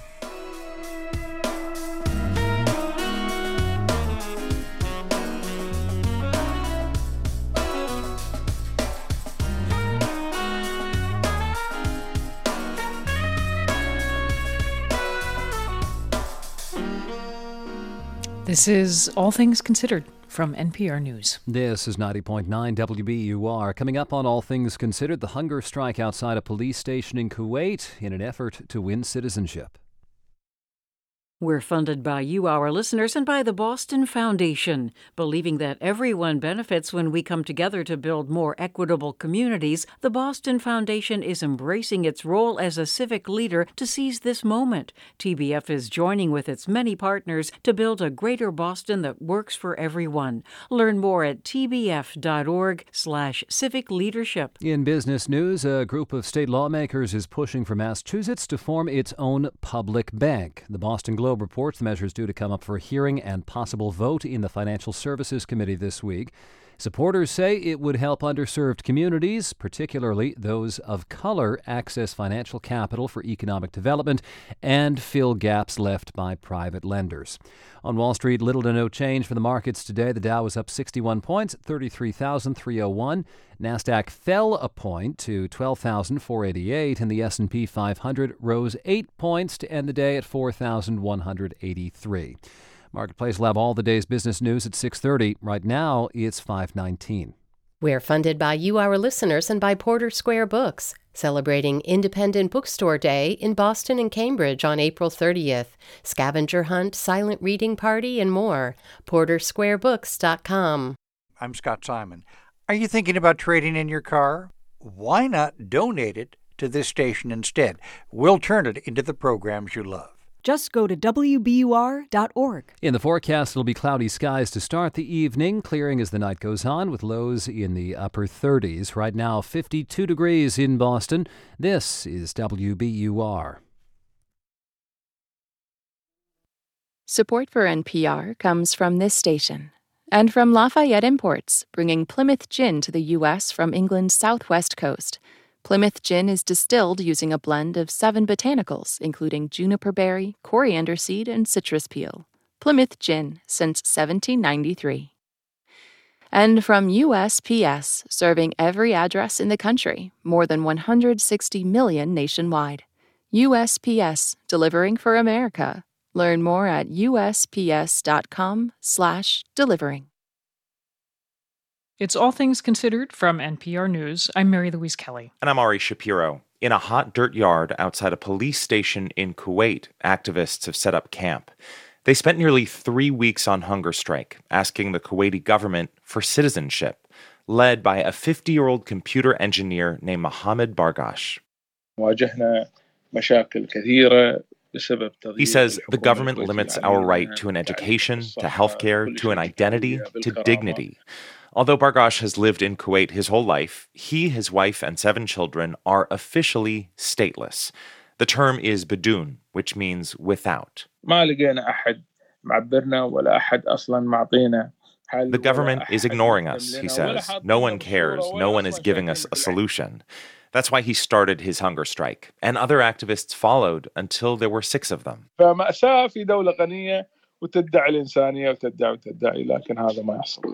He says it's a tragedy that Kuwait is a rich country that pretends it supports human rights. Kuwaiti citizens benefit from generous social spending made possible by the government's oil wealth, but there are an estimated 100,000 or more Bidun people in Kuwait who cannot access those benefits. Many have lived in Kuwait their entire lives. Just today, Bargash had his first meeting with Kuwaiti political leaders, and he says he's putting the hunger strike on pause in hopes of a breakthrough. Zara Marwan supports this protest. She was born stateless, but her family managed to leave Kuwait when she was a child. She became a U.S. citizen and an illustrator and children's book author. One of those books tells her own story. I was born stateless in Kuwait, in spite of my mom being a citizen. I was born stateless because my dad was born stateless because his dad didn't register in the 1940s. You say his dad didn't register in the 1940s. We're going to need a bit of history here. Explain what happened. Yeah, so three of my grandparents were Kuwaiti citizens, and only one wasn't. Citizenship was a new concept when it was introduced in Kuwait, and a lot of people didn't really see the importance of it since migration was so fluid. Both of my parents' families are from a larger historic migration of Southwest Iranians who went into the Arab Gulf in the early 1900s to work as sea laborers. So both sides of my families are from the same exact background, community, and historic neighborhood. Yet my mom's family are officially Kuwaiti and my dad's undefined. And what's incredible is that that decision that people made generations ago ripples down to folks living in Kuwait today? Yeah, there's an argument over there that stateless people should go back to their countries of origin. But when I look at some of my cousins now, what business do they have going back to a country that our great grandparents left 120 years ago? Would you ever want Kuwaiti citizenship? I I think so. Yes, just to maybe put it on my dad's grave. Hmm. How long ago did he die? um, my father passed away in 2016, and I feel like my parents always planned on returning to Kuwait after we became citizens, which is counter to the narrative of stateless people over there. How did he think of himself? Did he think of himself as Kuwaiti even if he didn't have a piece of paper saying as much? Yes, I feel like there are so many people like my family where my dad was Kuwaiti in speech, dress, and culture, and he wanted to be buried among our family. Yet, two years after his burial, there was a warrant out for his arrest for not renewing his foreigner's visa from the grave. I'm, I'm sorry, explain that detail. That sounds um, uh, Orwellian. He needed a foreigner's visa his whole life, even though he was born and raised in Kuwait. That's right. People are born in Kuwait as illegal residents now, and they don't get birth or death certificates or aren't allowed to marry or go to public school or leave the country, really, because no other country will accept them. Do you remember how old you were when you learned the term Bidun and understood what it meant for your life? Uh, I think it came in waves when I saw our cards here and it said birthplace Kuwait, nationality undefined. I didn't know what that meant, and my parents weren't very open about explaining what that meant. yeah, so it took me a long time to understand that even though I think of myself as Kuwaiti the way my parents thought of themselves as Kuwaiti, that people over there didn't see me in the same light. In the US, people talk about undocumented immigrants or illegal immigrants, choose your phrase. Is this similar or is this a, a little bit deeper? I think a little bit deeper in that we have no citizenship in any country. I think in the 1960s, my dad tried to say he was Iranian and get papers and was denied that too. So, where can you belong if no government accepts you? Do you imagine what your life would have been like if your family had not left Kuwait? When I do, I imagine my life had I just received my rights. But when I sat with my uncle Ahmed recently, a few years ago, at the fish market, he told me, I know your life isn't easy over there, but it's better than what it would have been over here. So I keep that in mind all the time. Zara Marwan is a children's book author and illustrator based in New Mexico. Thank you for talking with us. Thank you. Los Angeles is home to hundreds of mom and pop donut stores run by immigrants from Cambodia. NPR's Neda Ulaby visited one with an artist who has found a new way to use them in her work. Okay. Donut Star, tucked away in a Southern California strip mall, is an unpretentious oasis of cheap coffee, lottery tickets, and a staggering array of freshly baked donuts. Twisty glazed donut, sprinkles and blue and pink, and chocolate ball. Artist Phung Huynh is here for a little sugary pick me up and artistic inspiration. On. What is the orange one? Huynh is a painter with a show up now in Los Angeles. Instead of traditional canvases, she uses the distinctive pink boxes these donut shops are known for. I mean, it's a beautiful color, right? Bubblegum pink, and she says, surprisingly easy to work with. It's such a forgiving surface, and it grabs. It grabs the ink, it grabs the pencil, because I've drawn, I made portraits. Huynh's Donut Box series portrays young people who grew up in their family's donut shops. They're children, she says, of boat people and refugees. She silkscreened their smiling faces in donut flavor colors maple, chocolate, banana, maraschino cherry. They look directly at the viewer. This is of Andrew Hang, Bandy Andy, the rap artist. A lot of his work is about assimilating the immigrant experience. Hey, Asian boy, Asian kid. I am sorry when they said that you ate your dog's ribs. Asian girl, Asian kid. So I'm third generation refugee. Artist Phung Huynh's family fled Cambodia in 1975, Vietnam in 1978, and before that, China during World War II. Her immigrant community has seen a frightening uptick in racist stereotyping, deportations, and attacks over the past few years. While her family story could be framed as the American dream, it's critical, Huynh says, not to let their hard work and determination obscure other truths that come with their success. There's a lot of guilt for being able to survive. There's a lot of guilt for being able to come to the United States and leaving. Some you have to leave family. There are a lot of family back home who weren't able to come. Right now, Huynh says, as she looks at the faces of Ukrainian refugees and those from Afghanistan, Central America, and so many other places around the world, she thinks about the flash of pink boxes being carried out of donut stores all over California as a signal, she says, of strength, of hope, of survival. Neda Ulaby, NPR News.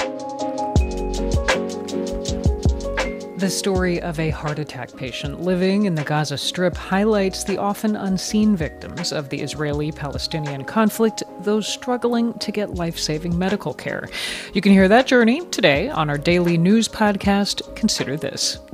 And this is All Things Considered from NPR News. This is 90.9 WBUR, online at WBUR.org. Coming up on All Things Considered, what's behind the recent stock sell off that's raising fears of a recession?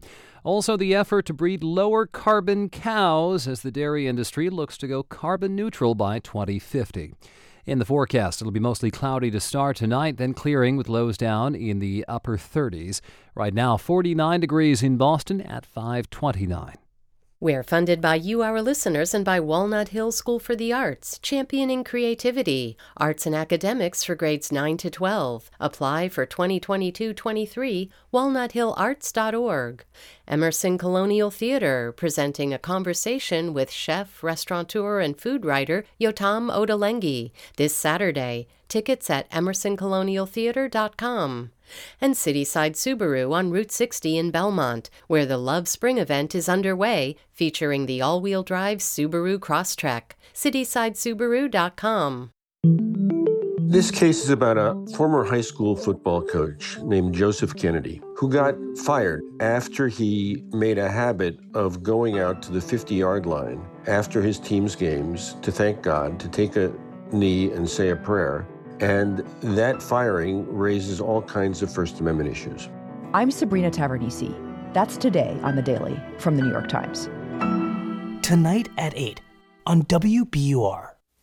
Live from NPR News, I'm Janine Herbst. The Pentagon says more than half the 90 howitzers that the U.S. recently promised to Ukraine have reached the country.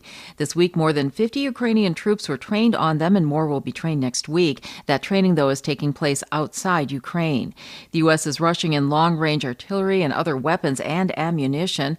Pentagon Press Secretary John Kirby. Munitions continue to flow into Ukraine uh, that the United States is, is helping coordinate. Uh, that continues to flow in there. The howitzers and other weapons are seen as critical as Kiev prepares for what's expected to be major battles with Russia in the eastern part of Ukraine. Minnesota officials say the results of a nearly two year state investigation launched after the death of George Floyd shows Minneapolis police engaged in a pattern of racial discrimination. NPR Cheryl Corley reports this comes days after Derek Chauvin, the officer who killed Floyd, filed an appeal. Minnesota officials say they'll work with the city of Minneapolis to develop a consent decree that will mandate reforms for the police department. A separate federal investigation continues. The Department of Justice announced its probe a day after a jury convicted Derek Chauvin of the murder of George Floyd. Chauvin used his knee to pin Floyd to the ground for more than nine minutes. That incident sparked widespread protest against police brutality and racism. In an appeal filed this week, the former police officer charges that extensive pretrial publicity, misconduct by prosecutors, and other factors prevented a fair trial. Chauvin says his conviction should be overturned or that he should be granted a new trial in a different location. Cheryl Corley, NPR News. Wall Street ended the day in mixed territory. The Dow was up 61 points to end at 33,301. The Nasdaq was down 1 point, ending the day at 12,488. The S&P 500 was up 8 points to close at 4183. This is NPR. This is 90.9 WBUR. I'm Jack Lepiarz in Boston. Leaders of three Massachusetts police unions are filing a legal complaint against the state commission charged with certifying police officers. The complaint says the peace officers' standards and training or post commission is violating the state's open meeting law. WBUR's Deborah Becker reports. The complaint says the commission created subcommittees that illegally did much of their work without public input or observation.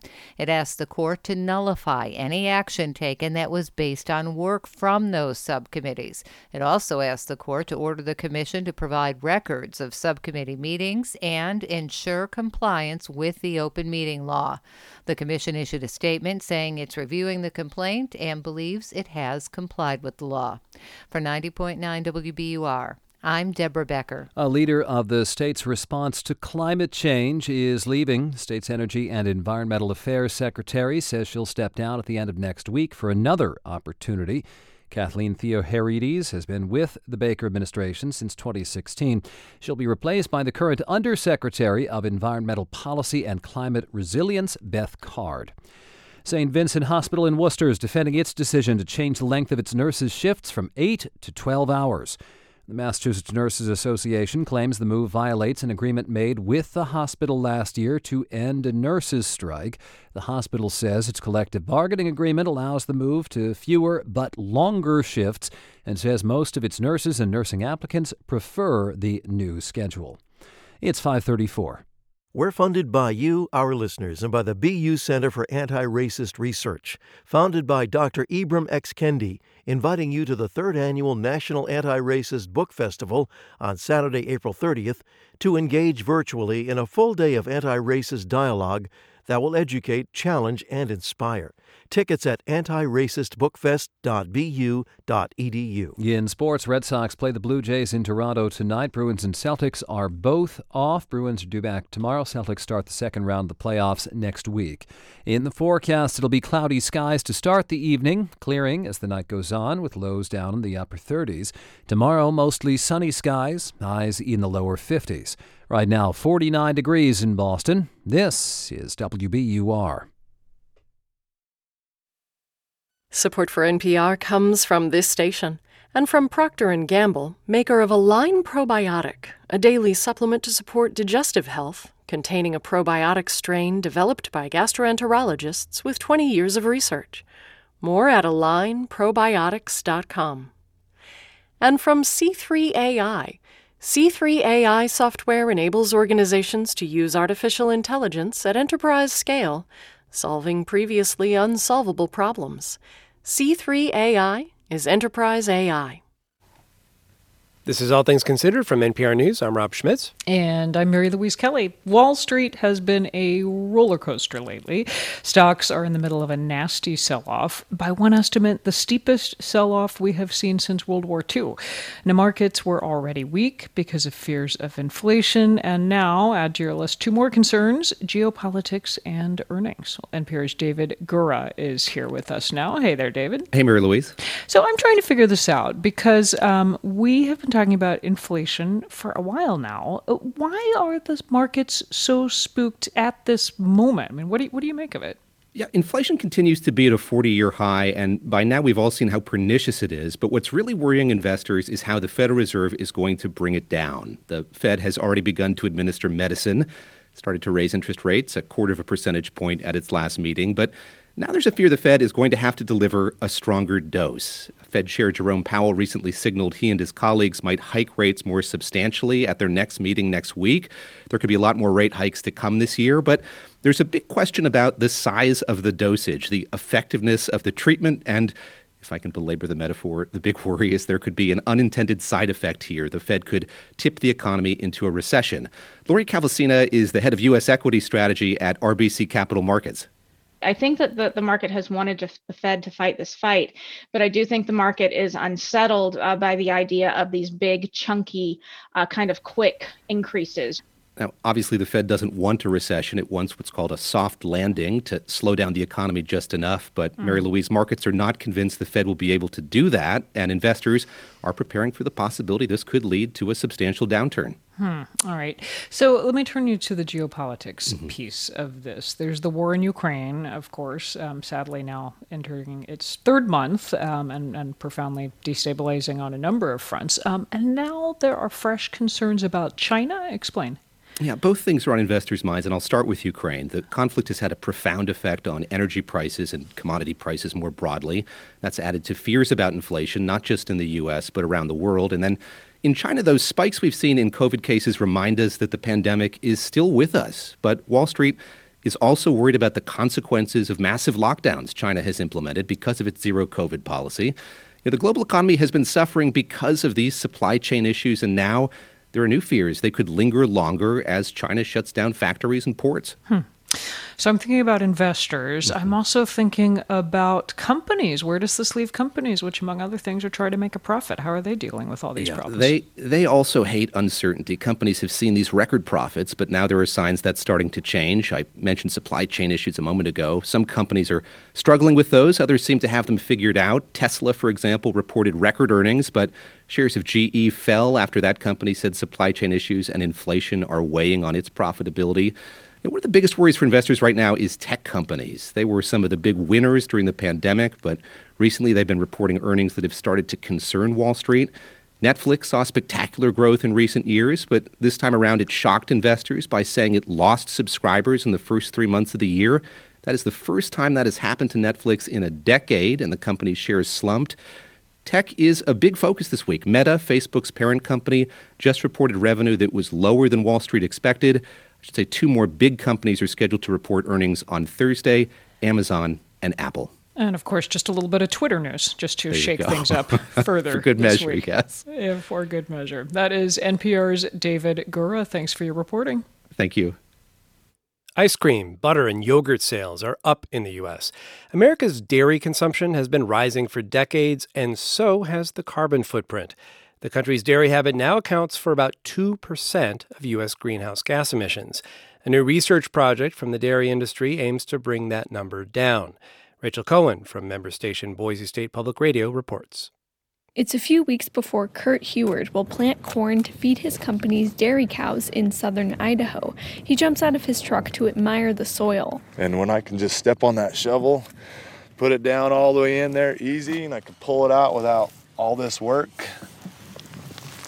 just makes me happy. Heward will use a no-till planter on this field, just like he's done the past few years. It drives the seeds into the ground more gently versus a tiller that digs it up about a foot deep first. Healthy soil can absorb and hold on to a lot more carbon dioxide than if it's overworked by agriculture. It also saves Heward money because it means fewer drives in his tractor. If we can get across the field in one pass and get the same result, then we're winning. It saves about $50 an acre, maybe even more with high fuel costs. Heward has also planted triticale as a cover crop to blanket his fields all winter, which he says prevents water and wind erosion. In a U.S. Department of Agriculture greenhouse in Kimberly, Idaho, Abigail Baxter is researching how practices like Heward's could help the climate. She holds up a white gas chamber that looks like an upside down mixing bowl. We have these little set sized collars that we put into the soil, and then that sits right on top of it. Figuring out just how much carbon dioxide healthy soil can store is tricky. That's part of what Baxter's measuring when she carts the chamber around southern Idaho farm fields. She's also comparing how fertilizers contribute to greenhouse gas emissions. And then uh, when you go to take a measurement, this part of the chamber closes, then it vents it through these two analyzers to get a measurement of the different gases.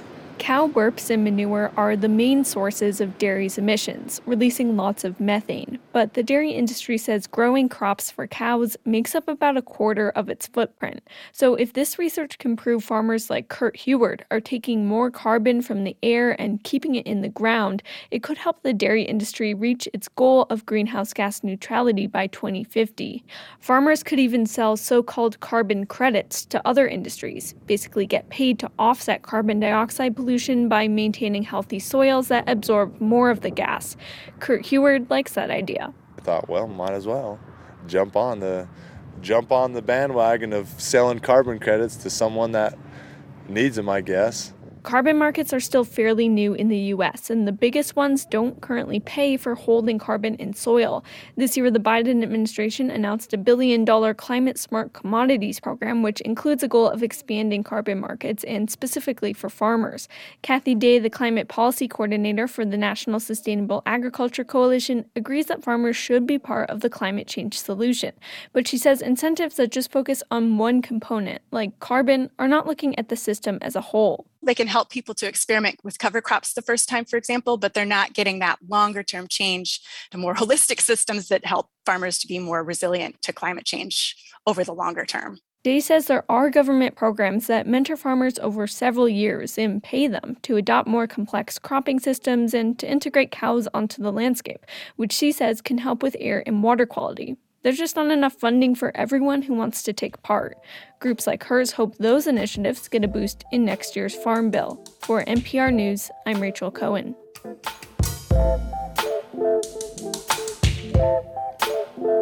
You're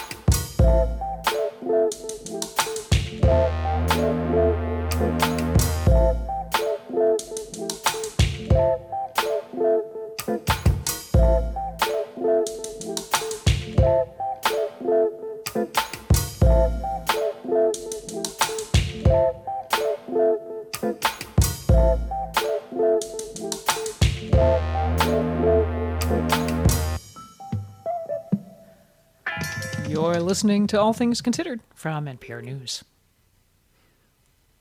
Germany has announced it will send anti aircraft systems to Ukraine.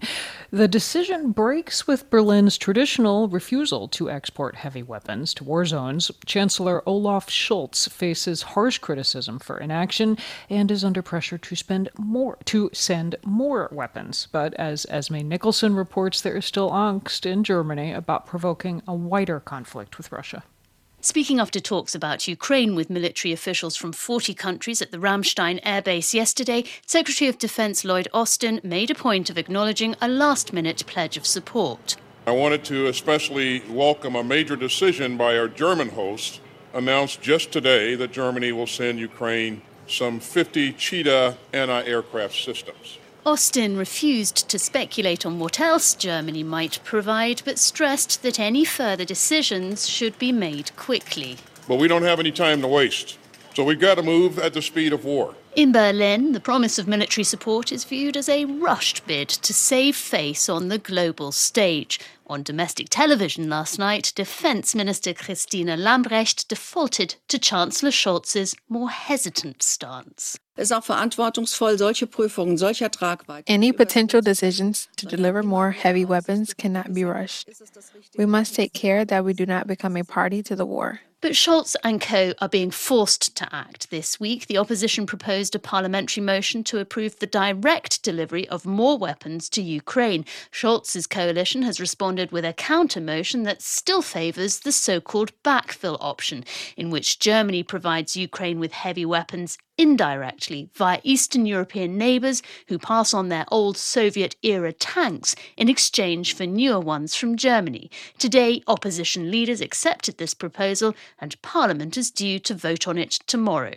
There is criticism of this roundabout policy, even from within Scholz's own government, most notably from the Greens. Anton Hofreiter is one of them. Ich finde es ehrlich gesagt da etwas paternalistisch. To suggest that the Ukrainian military isn't skilled enough to use modern weapons is, frankly, paternalistic nonsense, considering the heroic fight it's put up against Russia so far. Despite announcing a sea change in German security policy just days after Russia invaded Ukraine, Scholz is under fire for failing to deliver the goods. The German Chancellor said last week that he's wary of sparking a nuclear war and announced military stocks are too depleted to spare any weapons. Many reject these arguments. Cathryn Clüver Ashbrook is a fellow at the Global Public Policy Institute in Berlin. He has gotten in public discourse very dismissive of experts when it comes both to the discussion of a possible oil and gas embargo, but also when it comes to the idea of increased military aid. It's not a good look. But when it comes to public opinion, not all agree. 68 year old Dagmar Harker from Berlin says she's impressed with Scholz's level headedness, even though she didn't vote for him. Sure, we need to stop this war, but pouring oil on the fire by sending weapons is dangerous considering Russia's nuclear arsenal. We need to stop talking about victory and instead negotiate a ceasefire. Ultimately, though, industry often has the final say in Germany, while Scholz has caved to pressure from sectors heavily invested in Russia to dismiss prominent economists who say an immediate gas embargo is manageable. The arms industry is also driving policy. by pushing the government for export permits. For NPR News, I'm Esme Nicholson in Berlin. You're listening to All Things Considered from NPR News. And this is 90.9 WBUR, online at WBUR.org. Coming up on WBUR's All Things Considered, the ethics of banning Russian players from international competitions amid the country's war in Ukraine. Also, celebrating National Poetry Month with uh, kids competing to be the next Youth Poet Laureate. That's coming up in the next 20 minutes. Then, tomorrow, on All Things Considered, Boston singer Miranda Ray coming into her own as she prepares to take the stage at the Boston Calling Music Festival next month. Boy, we just met, but you got something I like. Some kind of feeling that got me feeling so high.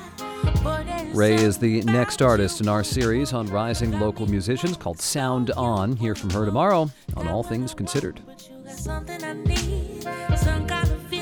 got me feeling so free. We're funded by you, our listeners, and by the Handel and Haydn Society, with Haydn's The Creation, Harry Christophers' final concerts as artistic director, Friday and Sunday, handelandhaydn.org, and Mass General Brigham, inviting you to explore the disruptive dozen, 12 innovative ways gene and cell therapies are transforming healthcare.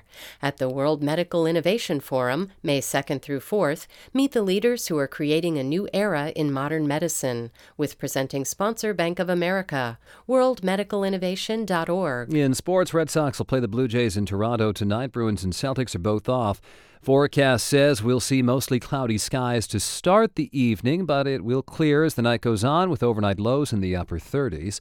Tomorrow, all sunshine and a few degrees cooler, highs in the low to mid 50s. Right now, 50 degrees in Boston at 549.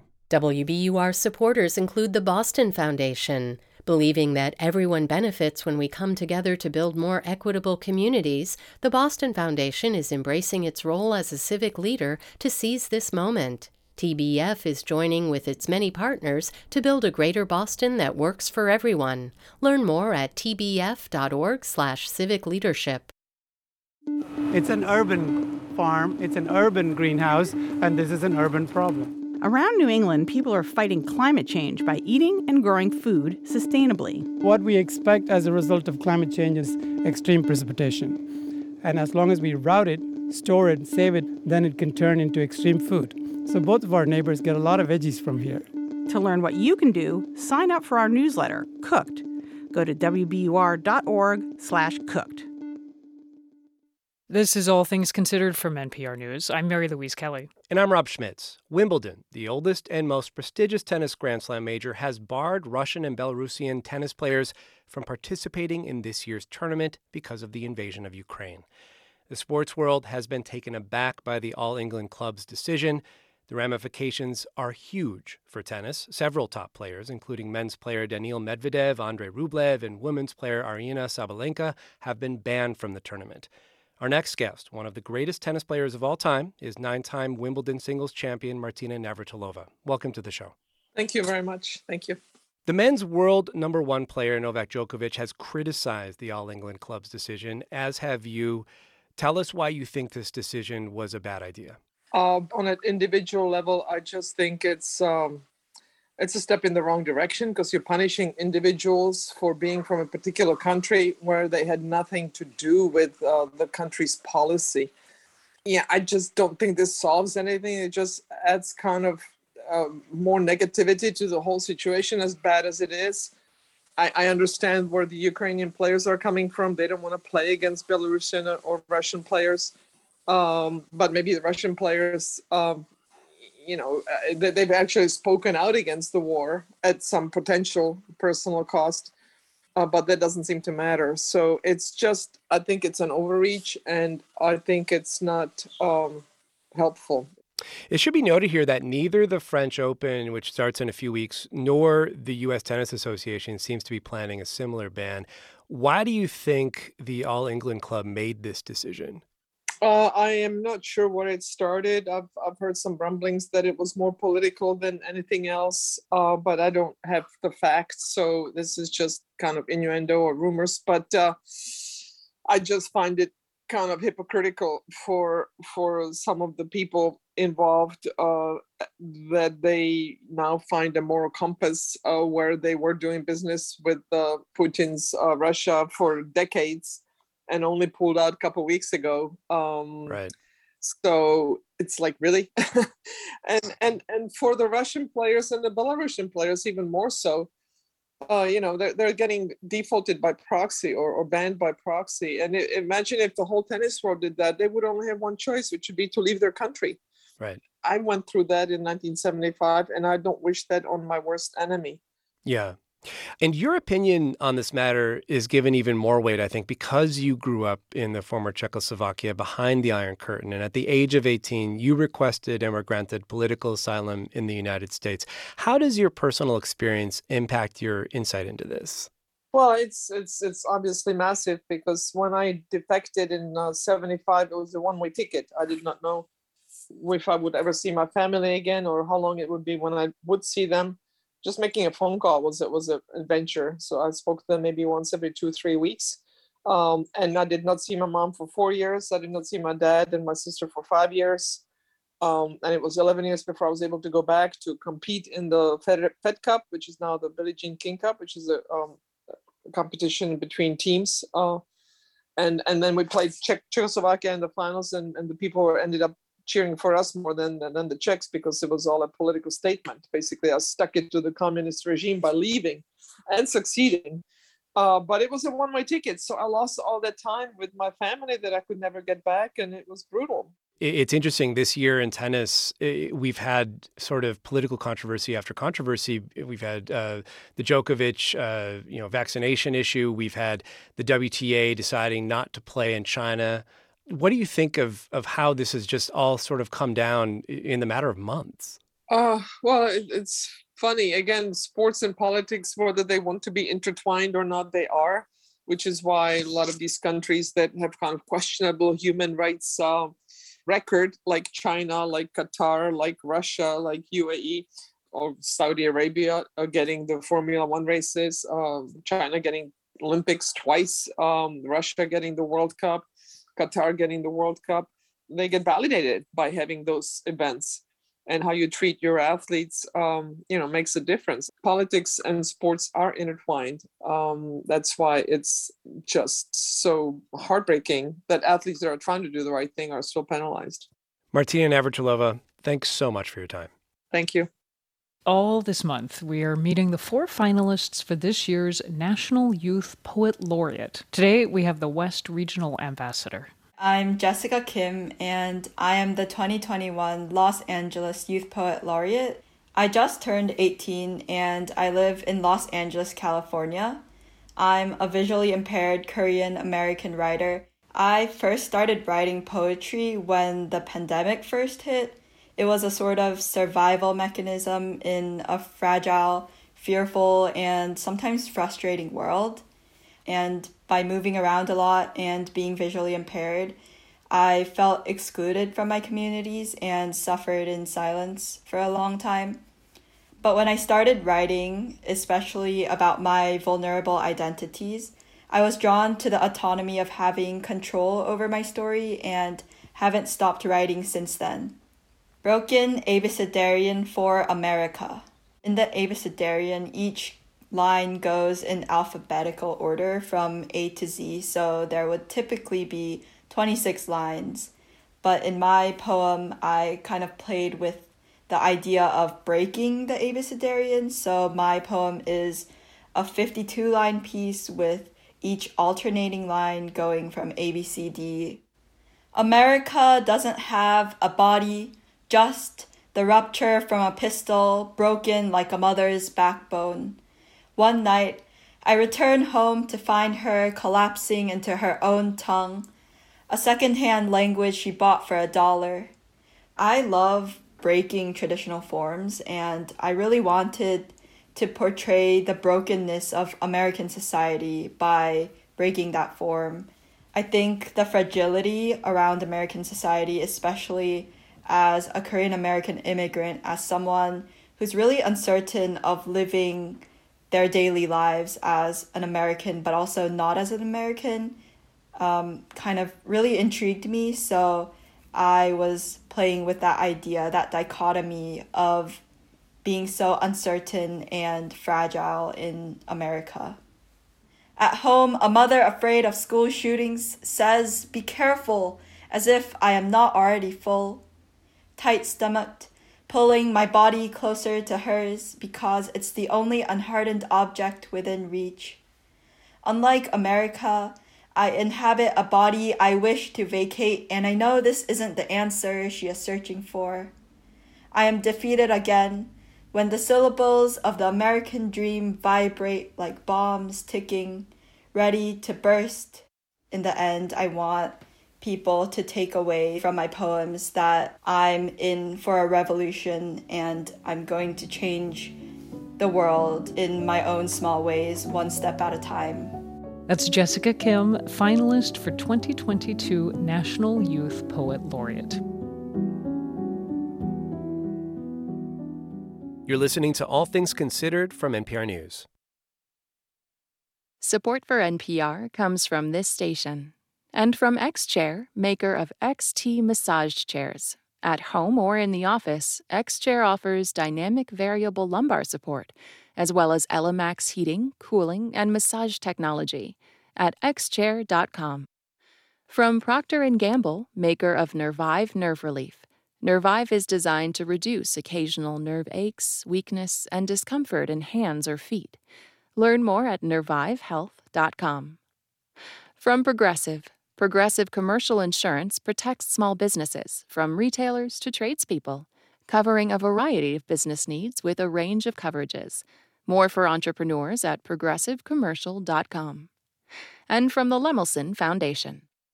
I'm Ideas and Opinion Editor Franny Carr Toth, and this is 90.9 WBUR FM Boston, 92.7 WBUA Tisbury, and 89.1 WBUH Brewster. Listen anytime with our app or at WBUR.org. WBUR, Boston's NPR news station.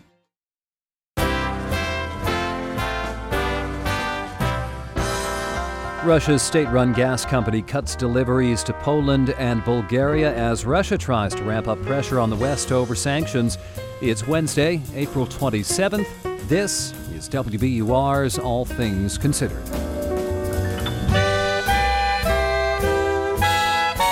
Good evening. I'm Jack Lepiarz in for Lisa Mullins. Coming up, the move by Gazprom and how Poland and Bulgaria are responding everyone in Europe is actually preparing for disruption in Russian gas flows. The key issue here is to stay united. Also, this hour, Texas families with trans kids move out of the state as the government there says gender affirming care for those kids amounts to child abuse. And at 6:30 on Marketplace, a new report showing teachers' salaries aren't keeping up with inflation. It's 6:01. First, this hour's news. Live from NPR News in Washington, I'm Jack Speer. Homeland Security Secretary Alejandro Mayorkas testified before Congress today defending the administration's plans to lift pandemic border restrictions. NPR's Joel Rose reports Mayorkas was grilled by Republicans about the rising number of unauthorized crossings at the border. At a contentious hearing of the House Homeland Security Committee, Secretary Mayorkas tried to explain that pandemic era restrictions artificially inflated border statistics by encouraging migrants to cross more than once. We're seeing a great deal of recidivism. So the same individual will try again to enter the United States. Mayorkas insisted the border is secure but Republicans on the committee weren't buying it. Here's Representative Michael Guest of Mississippi. Mr. Secretary, you have repeatedly lied. You've lied to Congress and you've lied to the American people. Representative Clay Higgins of Louisiana threatened that Mayorkas would face impeachment next year if Republicans take control of the House. Joel Rose, NPR News. A UN humanitarian team says it is seeking to work out a plan to put together a team to evacuate a besieged steel plant in Mariupol. The plan reported to be carried out with the International Committee of the Red Cross to try to get civilians out of that facility, which has been targeted by Russia during its invasion of Ukraine. It's reported Russian President Vladimir Putin has agreed in principle to the evacuation. The State Department of Human Rights in Minnesota has released a scathing report accusing the Minneapolis Police Department of a pattern of racism. More from NPR's Martin Kaste. The investigation started soon after the murder of George Floyd found that Minneapolis police stop and use force against black people more often than whites in similar situations. Minnesota Human Rights Commissioner Rebecca Lucero blames the department's culture. MPD maintains an organizational culture where officers consistently use racist, misogynistic, and disrespectful language. Furthermore, MPD does not uniformly and consistently hold officers accountable for using this language. Lucero wants to negotiate with the city to create a state court monitored consent decree plan to reform the department. Minneapolis is still waiting for results of another investigation by the Department of Justice, which could lead to a federal consent decree. Martin Kaste, NPR News. New York's congressional lines will need to be re- redrawn after the state's highest court ruled they were gerrymandered to benefit Democrats. Vaughn Golden from member station WSKG reports. The decision is a blow for Democrats, who could have picked up three new seats under their lines. In a split decision, the state's highest court found the districts were not competitive and were drawn to benefit Democrats. A neutral expert will now redraw the maps under the supervision of a lower court judge. Primary elections scheduled for June could be delayed by two months as the state restarts the election process. For NPR News, I'm Vaughn Golden in upstate New York. The Dow is up 61 points. This is NPR. This is 90.9 WBUR. I'm Jack Lepiarz in Boston. The Massachusetts House has rejected some proposals to promote clean energy through the state budget. Lawmakers voted down a plan to create a $250 million fund to retrofit buildings with clean energy technologies. They also killed amendments that would have given cities and towns the option to ban fossil fuels from new building construction. A state representative from Worcester is due back in court in June to face drunk driving charges. David LeBoeuf was arrested in Quincy last night. Police say he was driving erratically, failed field sobriety tests, and had a blood alcohol level about four times the legal limit. The arrest happened about 90 minutes after the House wrapped up debate for the night on the state budget. A memorial to the Reverend Dr. Martin Luther King Jr. and his wife, Coretta Scott King, is going up on Boston Common. Crews held a groundbreaking ceremony today for the installation called Embrace. It's meant to be a symbol of love, equity, inclusion, and justice. Dr. King and Coretta Scott King met in Boston. An exhibit in Milton focuses on a complicated and sometimes not well understood period in Boston's history, the 19th century opium trade. WBUR's Martha Bebinger reports. Opium, the business of addiction, is at the Forbes House Museum, a mansion built in 1833 with profits from the sale of opium to the Chinese. Museum director Heidi Vaughn says the exhibit looks at the roots of that trade and its continued effect on addiction, international relations, and the Boston institutions it funded. There's lots of interesting subjects that are very relevant to our lives today. So we tried to explore all of these, and we hope that we'll get a lot of people thinking about them and discussing them long after they leave our exhibition. The exhibit opens today at the Forbes House Museum in Milton and runs through next March. For 90.9 WBUR, I'm Martha Bebinger. In sports, Red Sox play the Blue Jays in Toronto tonight. Bruins and Celtics are off. In the forecast, mostly cloudy to start tonight, then clearing with lows in the upper 30s. Tomorrow, all sunshine and a few degrees cooler with highs in the low to mid 50s. Right now, 50 degrees in Boston. We're funded by you, our listeners, and by the Vital Projects Fund, supporting the Museum of Modern Art, where Matisse, the Red Studio, unites the art and objects in this landmark painting. Opens May 1st with members' previews April 28th through 30th. MoMA.org. From NPR News, this is All Things Considered. I'm Mary Louise Kelly. And I'm Rob Schmitz.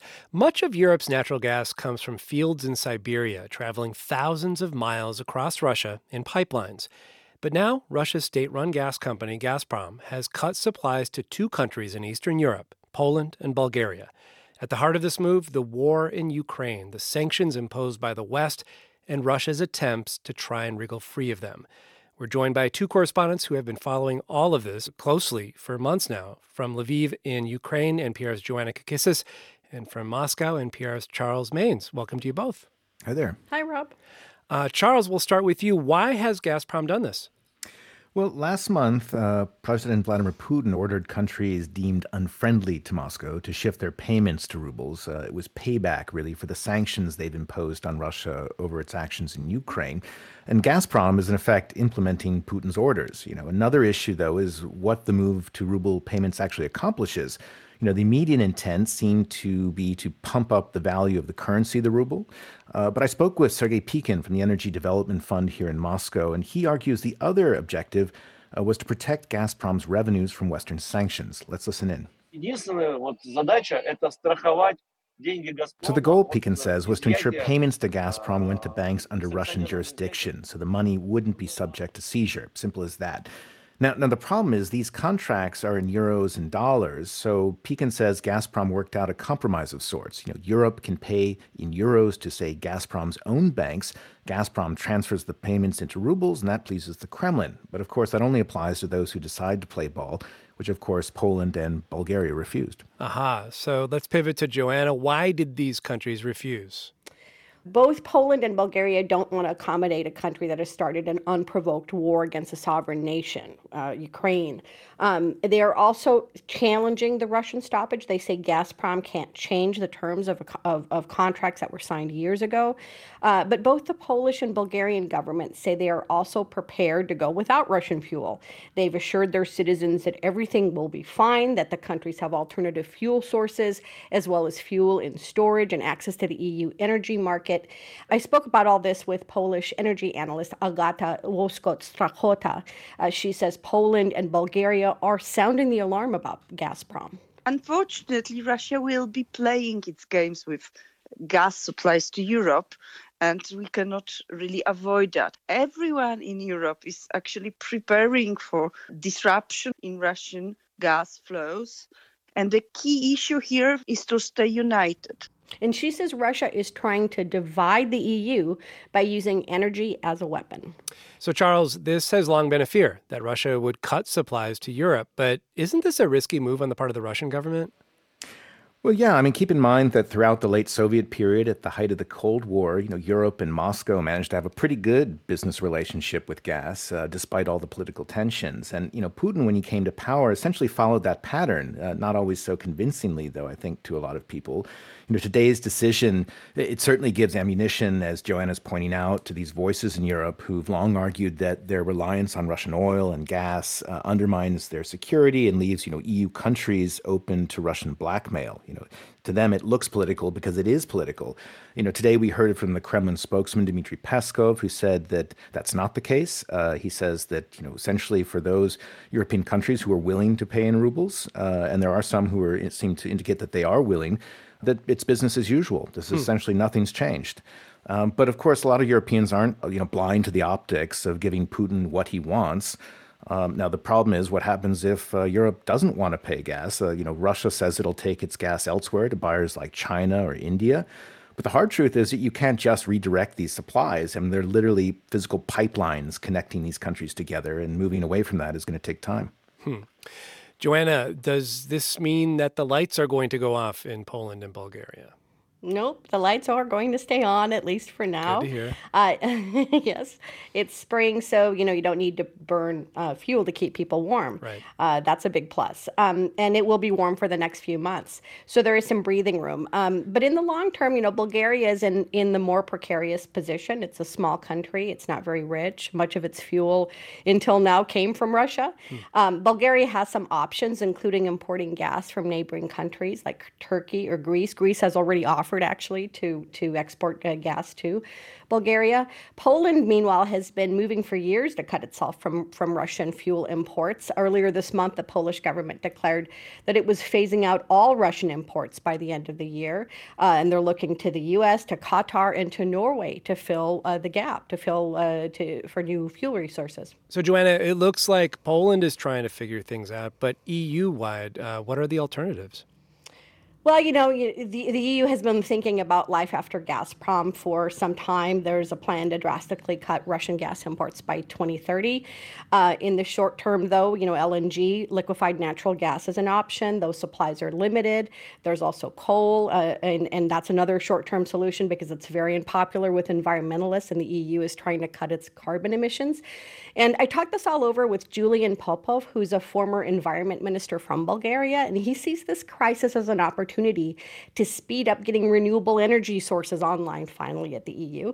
Um, and he says this is that this is going to take a while. So in the meantime, expect pain because this is a war, an energy war with Moscow, and that the EU must accept that. Aha, so expect pain. That's NPR's Joanna Kakissis and Charles Maynes. Thanks to you both. Thank you. Thanks for having us, Rob. Okay, staying with developments from Russia, let's turn to this one. Today, at an airport in Turkey, a Russian plane pulled up next to an American one. From each plane, a prisoner emerged and walked across to the other. The U.S. returned to Russia a pilot convicted of drug smuggling charges, sentenced to 20 years in federal prison. Russia returned to the U.S. 30 year old former Marine Trevor Reed, who was serving time for assaulting a police officer. He has maintained his innocence. And this was a remarkable prisoner swap uh, for any moment, but especially during this time of war in Ukraine. With us now, U.S. State Department spokesman Ned Price. Hey, Ned. Hey, Mary Louise. Thanks for having me. Um, the U.S. has been trying to get Trevor Reed home the whole time he's been uh, detained there, nearly three years. What was the breakthrough? Well, I can only speak to this administration, and the release of Trevor Reed and the turn, return of him to his family has been a top priority ever since we came into office uh, in January of last year. And today, once again, we made good on our commitment to bring home an American who's detained unjustly uh, around the world. We've done that in places like Haiti and Burma and Afghanistan and Venezuela, and now today, Russia. And so the news we uh, received and confirmed this morning was really the result of months of concerted effort across this department on the part of our special envoy for hostage affairs, Roger Carstens, and his team, uh, on the part of the White House, and the part of our embassy in Moscow right. and our ambassador, John Sullivan, uh, and many others uh, across this uh, government. And we, again, can you share can you share any details in terms of, of what it was that broke the logjam? Well, again, these, this was the result of, of months of discussions with uh, the Russians. The president uh, ultimately had to make a very tough decision, but he made the decision to bring home an American whose health was a, concern of ours. It was it was a source of intense concern, and he made uh, the uh, the decision to deliver on that very commitment to resolve these cases and to reunite Americans with their uh, loved ones. Um, and so, what I can tell you right now is that Trevor Reed is on a plane on his way home. He's accompanied by our special presidential envoy for hostage affairs, uh, and he'll be back in the United States uh, later today. And what is his health condition? How's he doing?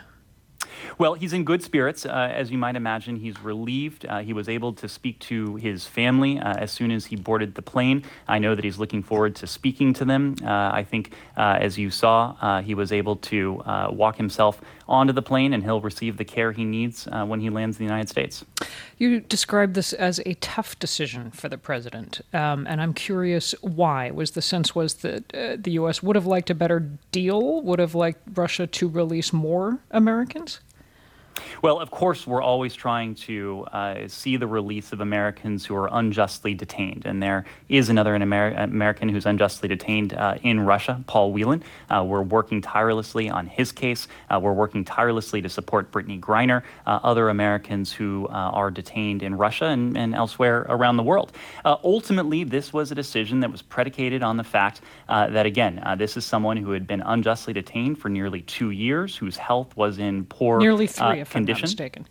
Uh, right, for, right. for more than mm-hmm. two years, mm-hmm. whose health mm-hmm. was in uh, poor condition. And ultimately, uh, the president did make the decision to commute the sentence of a, of a Russian smuggler uh, who had served the majority of his sentence yeah. for a nonviolent uh, drug crime. He commuted it, and that, that in no way diminishes uh, the import of the finding uh, of his guilt. Since you brought up the other Americans being detained in Russia, Paul Whelan, and I heard you say the U.S. is working tirelessly to get him out because he's being unjustly held. You also mentioned WNBA star Brittney Griner. Um, Secretary Blinken did not mention her in his statement. Is the U.S. view that she is also being unjustly held in Russia? Well, Mary Louise, each case is unique. Uh, and in the case of Brittney Griner, uh, it is distinct from Paul Whelan. It's distinct from the from the case of Trevor Reed, uh, uh, really from any other case. Uh, Brittney Griner is a case we've been working on ever since uh, we learned of her detention earlier this year. Uh, we've been working through our embassy in Moscow to secure consular access. A member of our embassy team was able to visit with her recently. We're continuing to press the Russian government for consistent access to her so that we can check on her condition we do understand she's been consistently able to see her legal team, but we in turn so the U.S. is working contact. is working to support her, but you're not gonna you're not gonna wade into the waters of whether the U.S. believes she's being unjustly held. absolutely working to support her. We're in regular contact with her legal representation, with her broader network as well, uh, to provide her with what she needs. Okay. Uh, just very briefly, does this signal any softening in the relationship, any goodwill? Uh, I wouldn't say that at all. Uh, this was about one thing and one thing only. It was the release uh, of Trevor Reed. Uh, As I said before, this was a deal that was orchestrated by our special presidential envoy for hostage affairs. That's the key word in his title, hostage. Uh, and that's what this was about. We've been talking with Ned Price, spokesman for the State Department. Thank you. Thank you. And you're listening to All Things Considered. This is 90.9 WBUR, online at WBUR.org. Coming up on All Things Considered, the staffing crisis for adult care centers around the country. That story and more coming up here on WBUR. WBUR supporters include Zevin Asset Management, working to align investments with values like economic justice, human rights, and climate action. Zevin.com slash WBUR. And Mass Audubon. Explore nature on May 13th and 14th. Look for birds and make an impact during Birdathon. More at massaudubon.org slash birdathon. In business news, the Boston Scientific Corporation's reporting better than expected earnings for the first quarter. The Marlborough based company says its adjusted earnings worked out to 39 cents per share, about a penny above analyst expectations. Total revenue was a little more than $3 billion. On Wall Street, a little change for the markets today. Dow was up 61 points at 33,301. Nasdaq fell a point to 12,488 and the S&P 500 rose 8 points to end the day at 4,183. Marketplace will have all the day's business news at 6:30. Right now, it's 6:19. We're funded by you, our listeners, and by the Music Emporium, guitar sellers for more than 50 years, celebrating the enduring presence of music made on the front porch and center stage. More at themusicemporium.com. And the Boston Philharmonic Youth Orchestra, with Benjamin Zander and pianist Alexander Korsantia in a benefit for Ukraine. May 6th at Symphony Hall, bostonphil.org. Remember, coming to City Space on Friday, April 29th, Boston Poet Laureate Porsha Olayiwola MCs an evening of poetry readings from Boston's up-and-coming poets. Tickets at wbur.org slash events. In the forecast, it'll be cloudy skies to start this evening, clearing as the night goes on with lows down in the upper 30s. Tomorrow, mostly sunny. Highs should be in the lower 50s. Right now, 51 degrees in Boston. This is 90.9 WBUR. WBUR supporters include Mass General Brigham, believing that sometimes something comes along and changes everything. Gene and cell therapies are transforming healthcare. Join scientists, doctors, investors, and entrepreneurs at the World Medical Innovation Forum, May 2nd to 4th in Boston, with presenting sponsor Bank of America. WorldMedicalInnovation.org. From NPR News, this is All Things Considered. I'm Rob Schmitz. And I'm Mary Louise Kelly. When there's a huge line at your local coffee shop because maybe they're short staffed, it can be annoying. Well, our next guest argues that for his industry, staff shortages are more than an annoyance, they can be life threatening. Christopher White is CEO of Road to Responsibility. That is a Massachusetts company that provides care and services for adults with disabilities. They are struggling to find workers because they can't match the starting wage being offered by other businesses, businesses like Target, say, or Bank of America. Christopher White, welcome to All Things Considered. Thanks for having me, Mary Louise. Um, just in a sentence or two, would you tell me a little bit more about the people you are serving? Who who comes to a company like Road to Responsibility? So we serve adults with intellectual and developmental disabilities, including autism and acquired brain injuries. They are as young as 22, and our oldest person that we support is, I believe, 97. Oh, okay, so quite a range. And when you say you're short staffed, how short staffed? What's the gap? Uh, we have 260 vacant positions right now, Wow. which represents about 27% of our total workforce.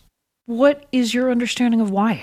Why can't you hire Oh, these people? uh, It's to keep it really simple. There's three big factors. There's uh, demographics that COVID drove a lot of boomers to retire a lot sooner than was predicted. Mm. A vast immigrant population has for many years been a band aid for human service staffing woes uh, that's really no longer available. And the big one, though, is just the pay rates. The employment market has changed radically in the I guess we're in a sort of post COVID world right now. Yeah, the transitioning out of COVID world. Yeah. yeah. How big is the gap? I said you can't match wages being offered elsewhere. The state contracts we have will support entry level wages of between $15 an hour and $16.79 an hour for our direct care staff. We increased that rate using one time dollars this year to $17 an hour. And thankfully, that plus generous recruitment and retention bonuses stopped the hemorrhaging of staff leaving the workforce, but it hasn't really allowed us to gain any ground. Uh, whereas people can go down the street and work for Dunkin' Donuts for $18 an hour, we can't compete with it. What does it mean to be trying to run a company and have 27% fewer staff than you need to be fully staffed? What are the consequences of that? Like, what isn't getting done? Well, we're getting things done, but quality isn't what it was. And people are exhausted. You know, I've got staff who are routinely working 100 hours a week. 100 hours a week? Yep. Routinely routinely. Huh. You know, so when people are working that much and are tired, mistakes get made. And again, we're not alone. This is happening everywhere.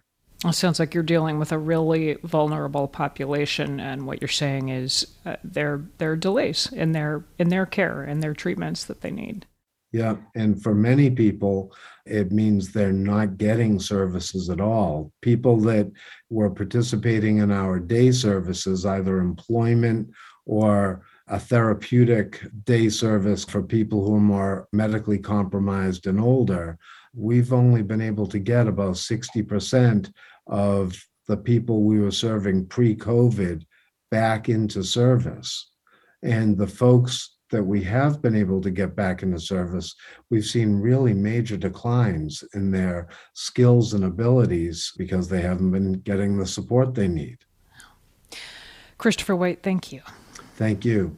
He is CEO of Road to Responsibility in Massachusetts. And we called the Massachusetts Executive Office of Health and Human Services to allow them to respond. We have not heard back. Some Texas families with trans kids are leaving or are considering leaving the state. That's because Texas Governor Greg Abbott called parents who get their kids gender affirming care child abusers and said they should be investigated. Houston Public Media's Sara Willa Ernst reports these families don't see a future in Texas. Got both the bugs. Mom, dad, and the kids are huddled in their TV room in Austin. Eyes are glued to a video game. The dad, Brian, is managing the controller, but it's his kids who are the real brains of the operation. Oh, battle! Then you have a battle! Brian and his wife, Susan, are the parents of five year old twins, including a transgender girl, who started expressing gender variance at age two. Well, well I think I like Spirit Tracks better. Spirit Tracks Their daughter has grown out her hair and changed her pronouns. She isn't old enough for puberty blockers, but Brian and Susan are still worried about getting reported to Child Protective Services, which is why they ask we only use their first names. I don't want to leave. On the other hand, if we had to, I know we'd be okay. Yeah, it's just kind of crummy. Only in recent months, conversations about leaving Austin have become plans. That change happened in February when the governor and AG started calling gender affirming care child abuse. My worst fear had come true with no warning and no time buffer or anything. Fear describes most of the past year for Susan and Brian. They followed bills in the legislature that sought to criminalize gender affirming care. Those ultimately failed, which led to the governor's directive months later. An injunction currently puts these investigations on hold, but Susan isn't hopeful. I just can't picture a situation in which this doesn't get worse Susan and Brian, who both work in education, are looking for jobs in states with stronger civil rights protections for trans people. It never crossed my mind that we would go anywhere else. But I can't I can't do that anymore. So now, they're preparing to say goodbye to Texas. I can't think ahead to a time when my kids are older. I can't imagine buying a home.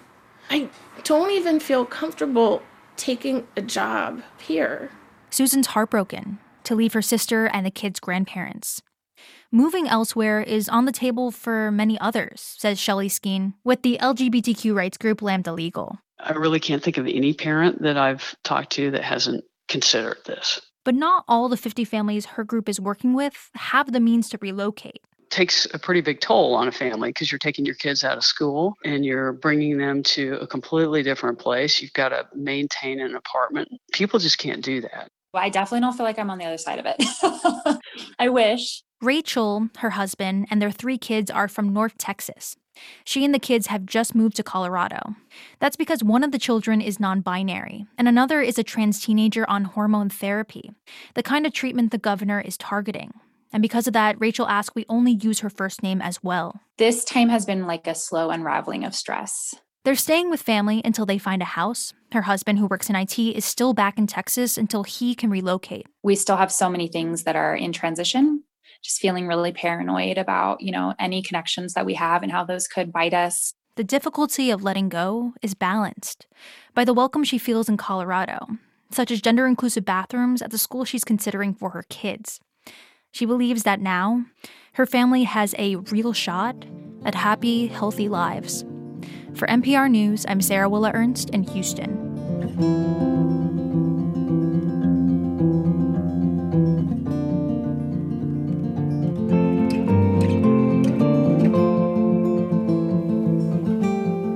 This is NPR News. This is 90.9 WBUR, online at WBUR.org. Coming up next on Marketplace, Russia's move to shut off natural gas deliveries to parts of Europe. Also, teachers' salaries are rising, but not keeping pace with inflation. What that means for education coming up next here on WBUR. In the forecast, it'll be mostly cloudy to start tonight, then clearing with lows dropping to the upper 30s. Right now, 51 degrees in Boston. This is WBUR. We're funded by you, our listeners, and by Liz Linder Photography, creating portraits and stories for life and work. Pictures talk at lizlinder.com. And the BU Center for Anti Racist Research, founded by Dr. Ibram X. Kendi, inviting you to the third annual National Anti Racist Book Festival on Saturday, April 30th to engage virtually in a full day of anti racist dialogue that will educate, challenge, and inspire. Tickets at antiracistbookfest.bu.edu.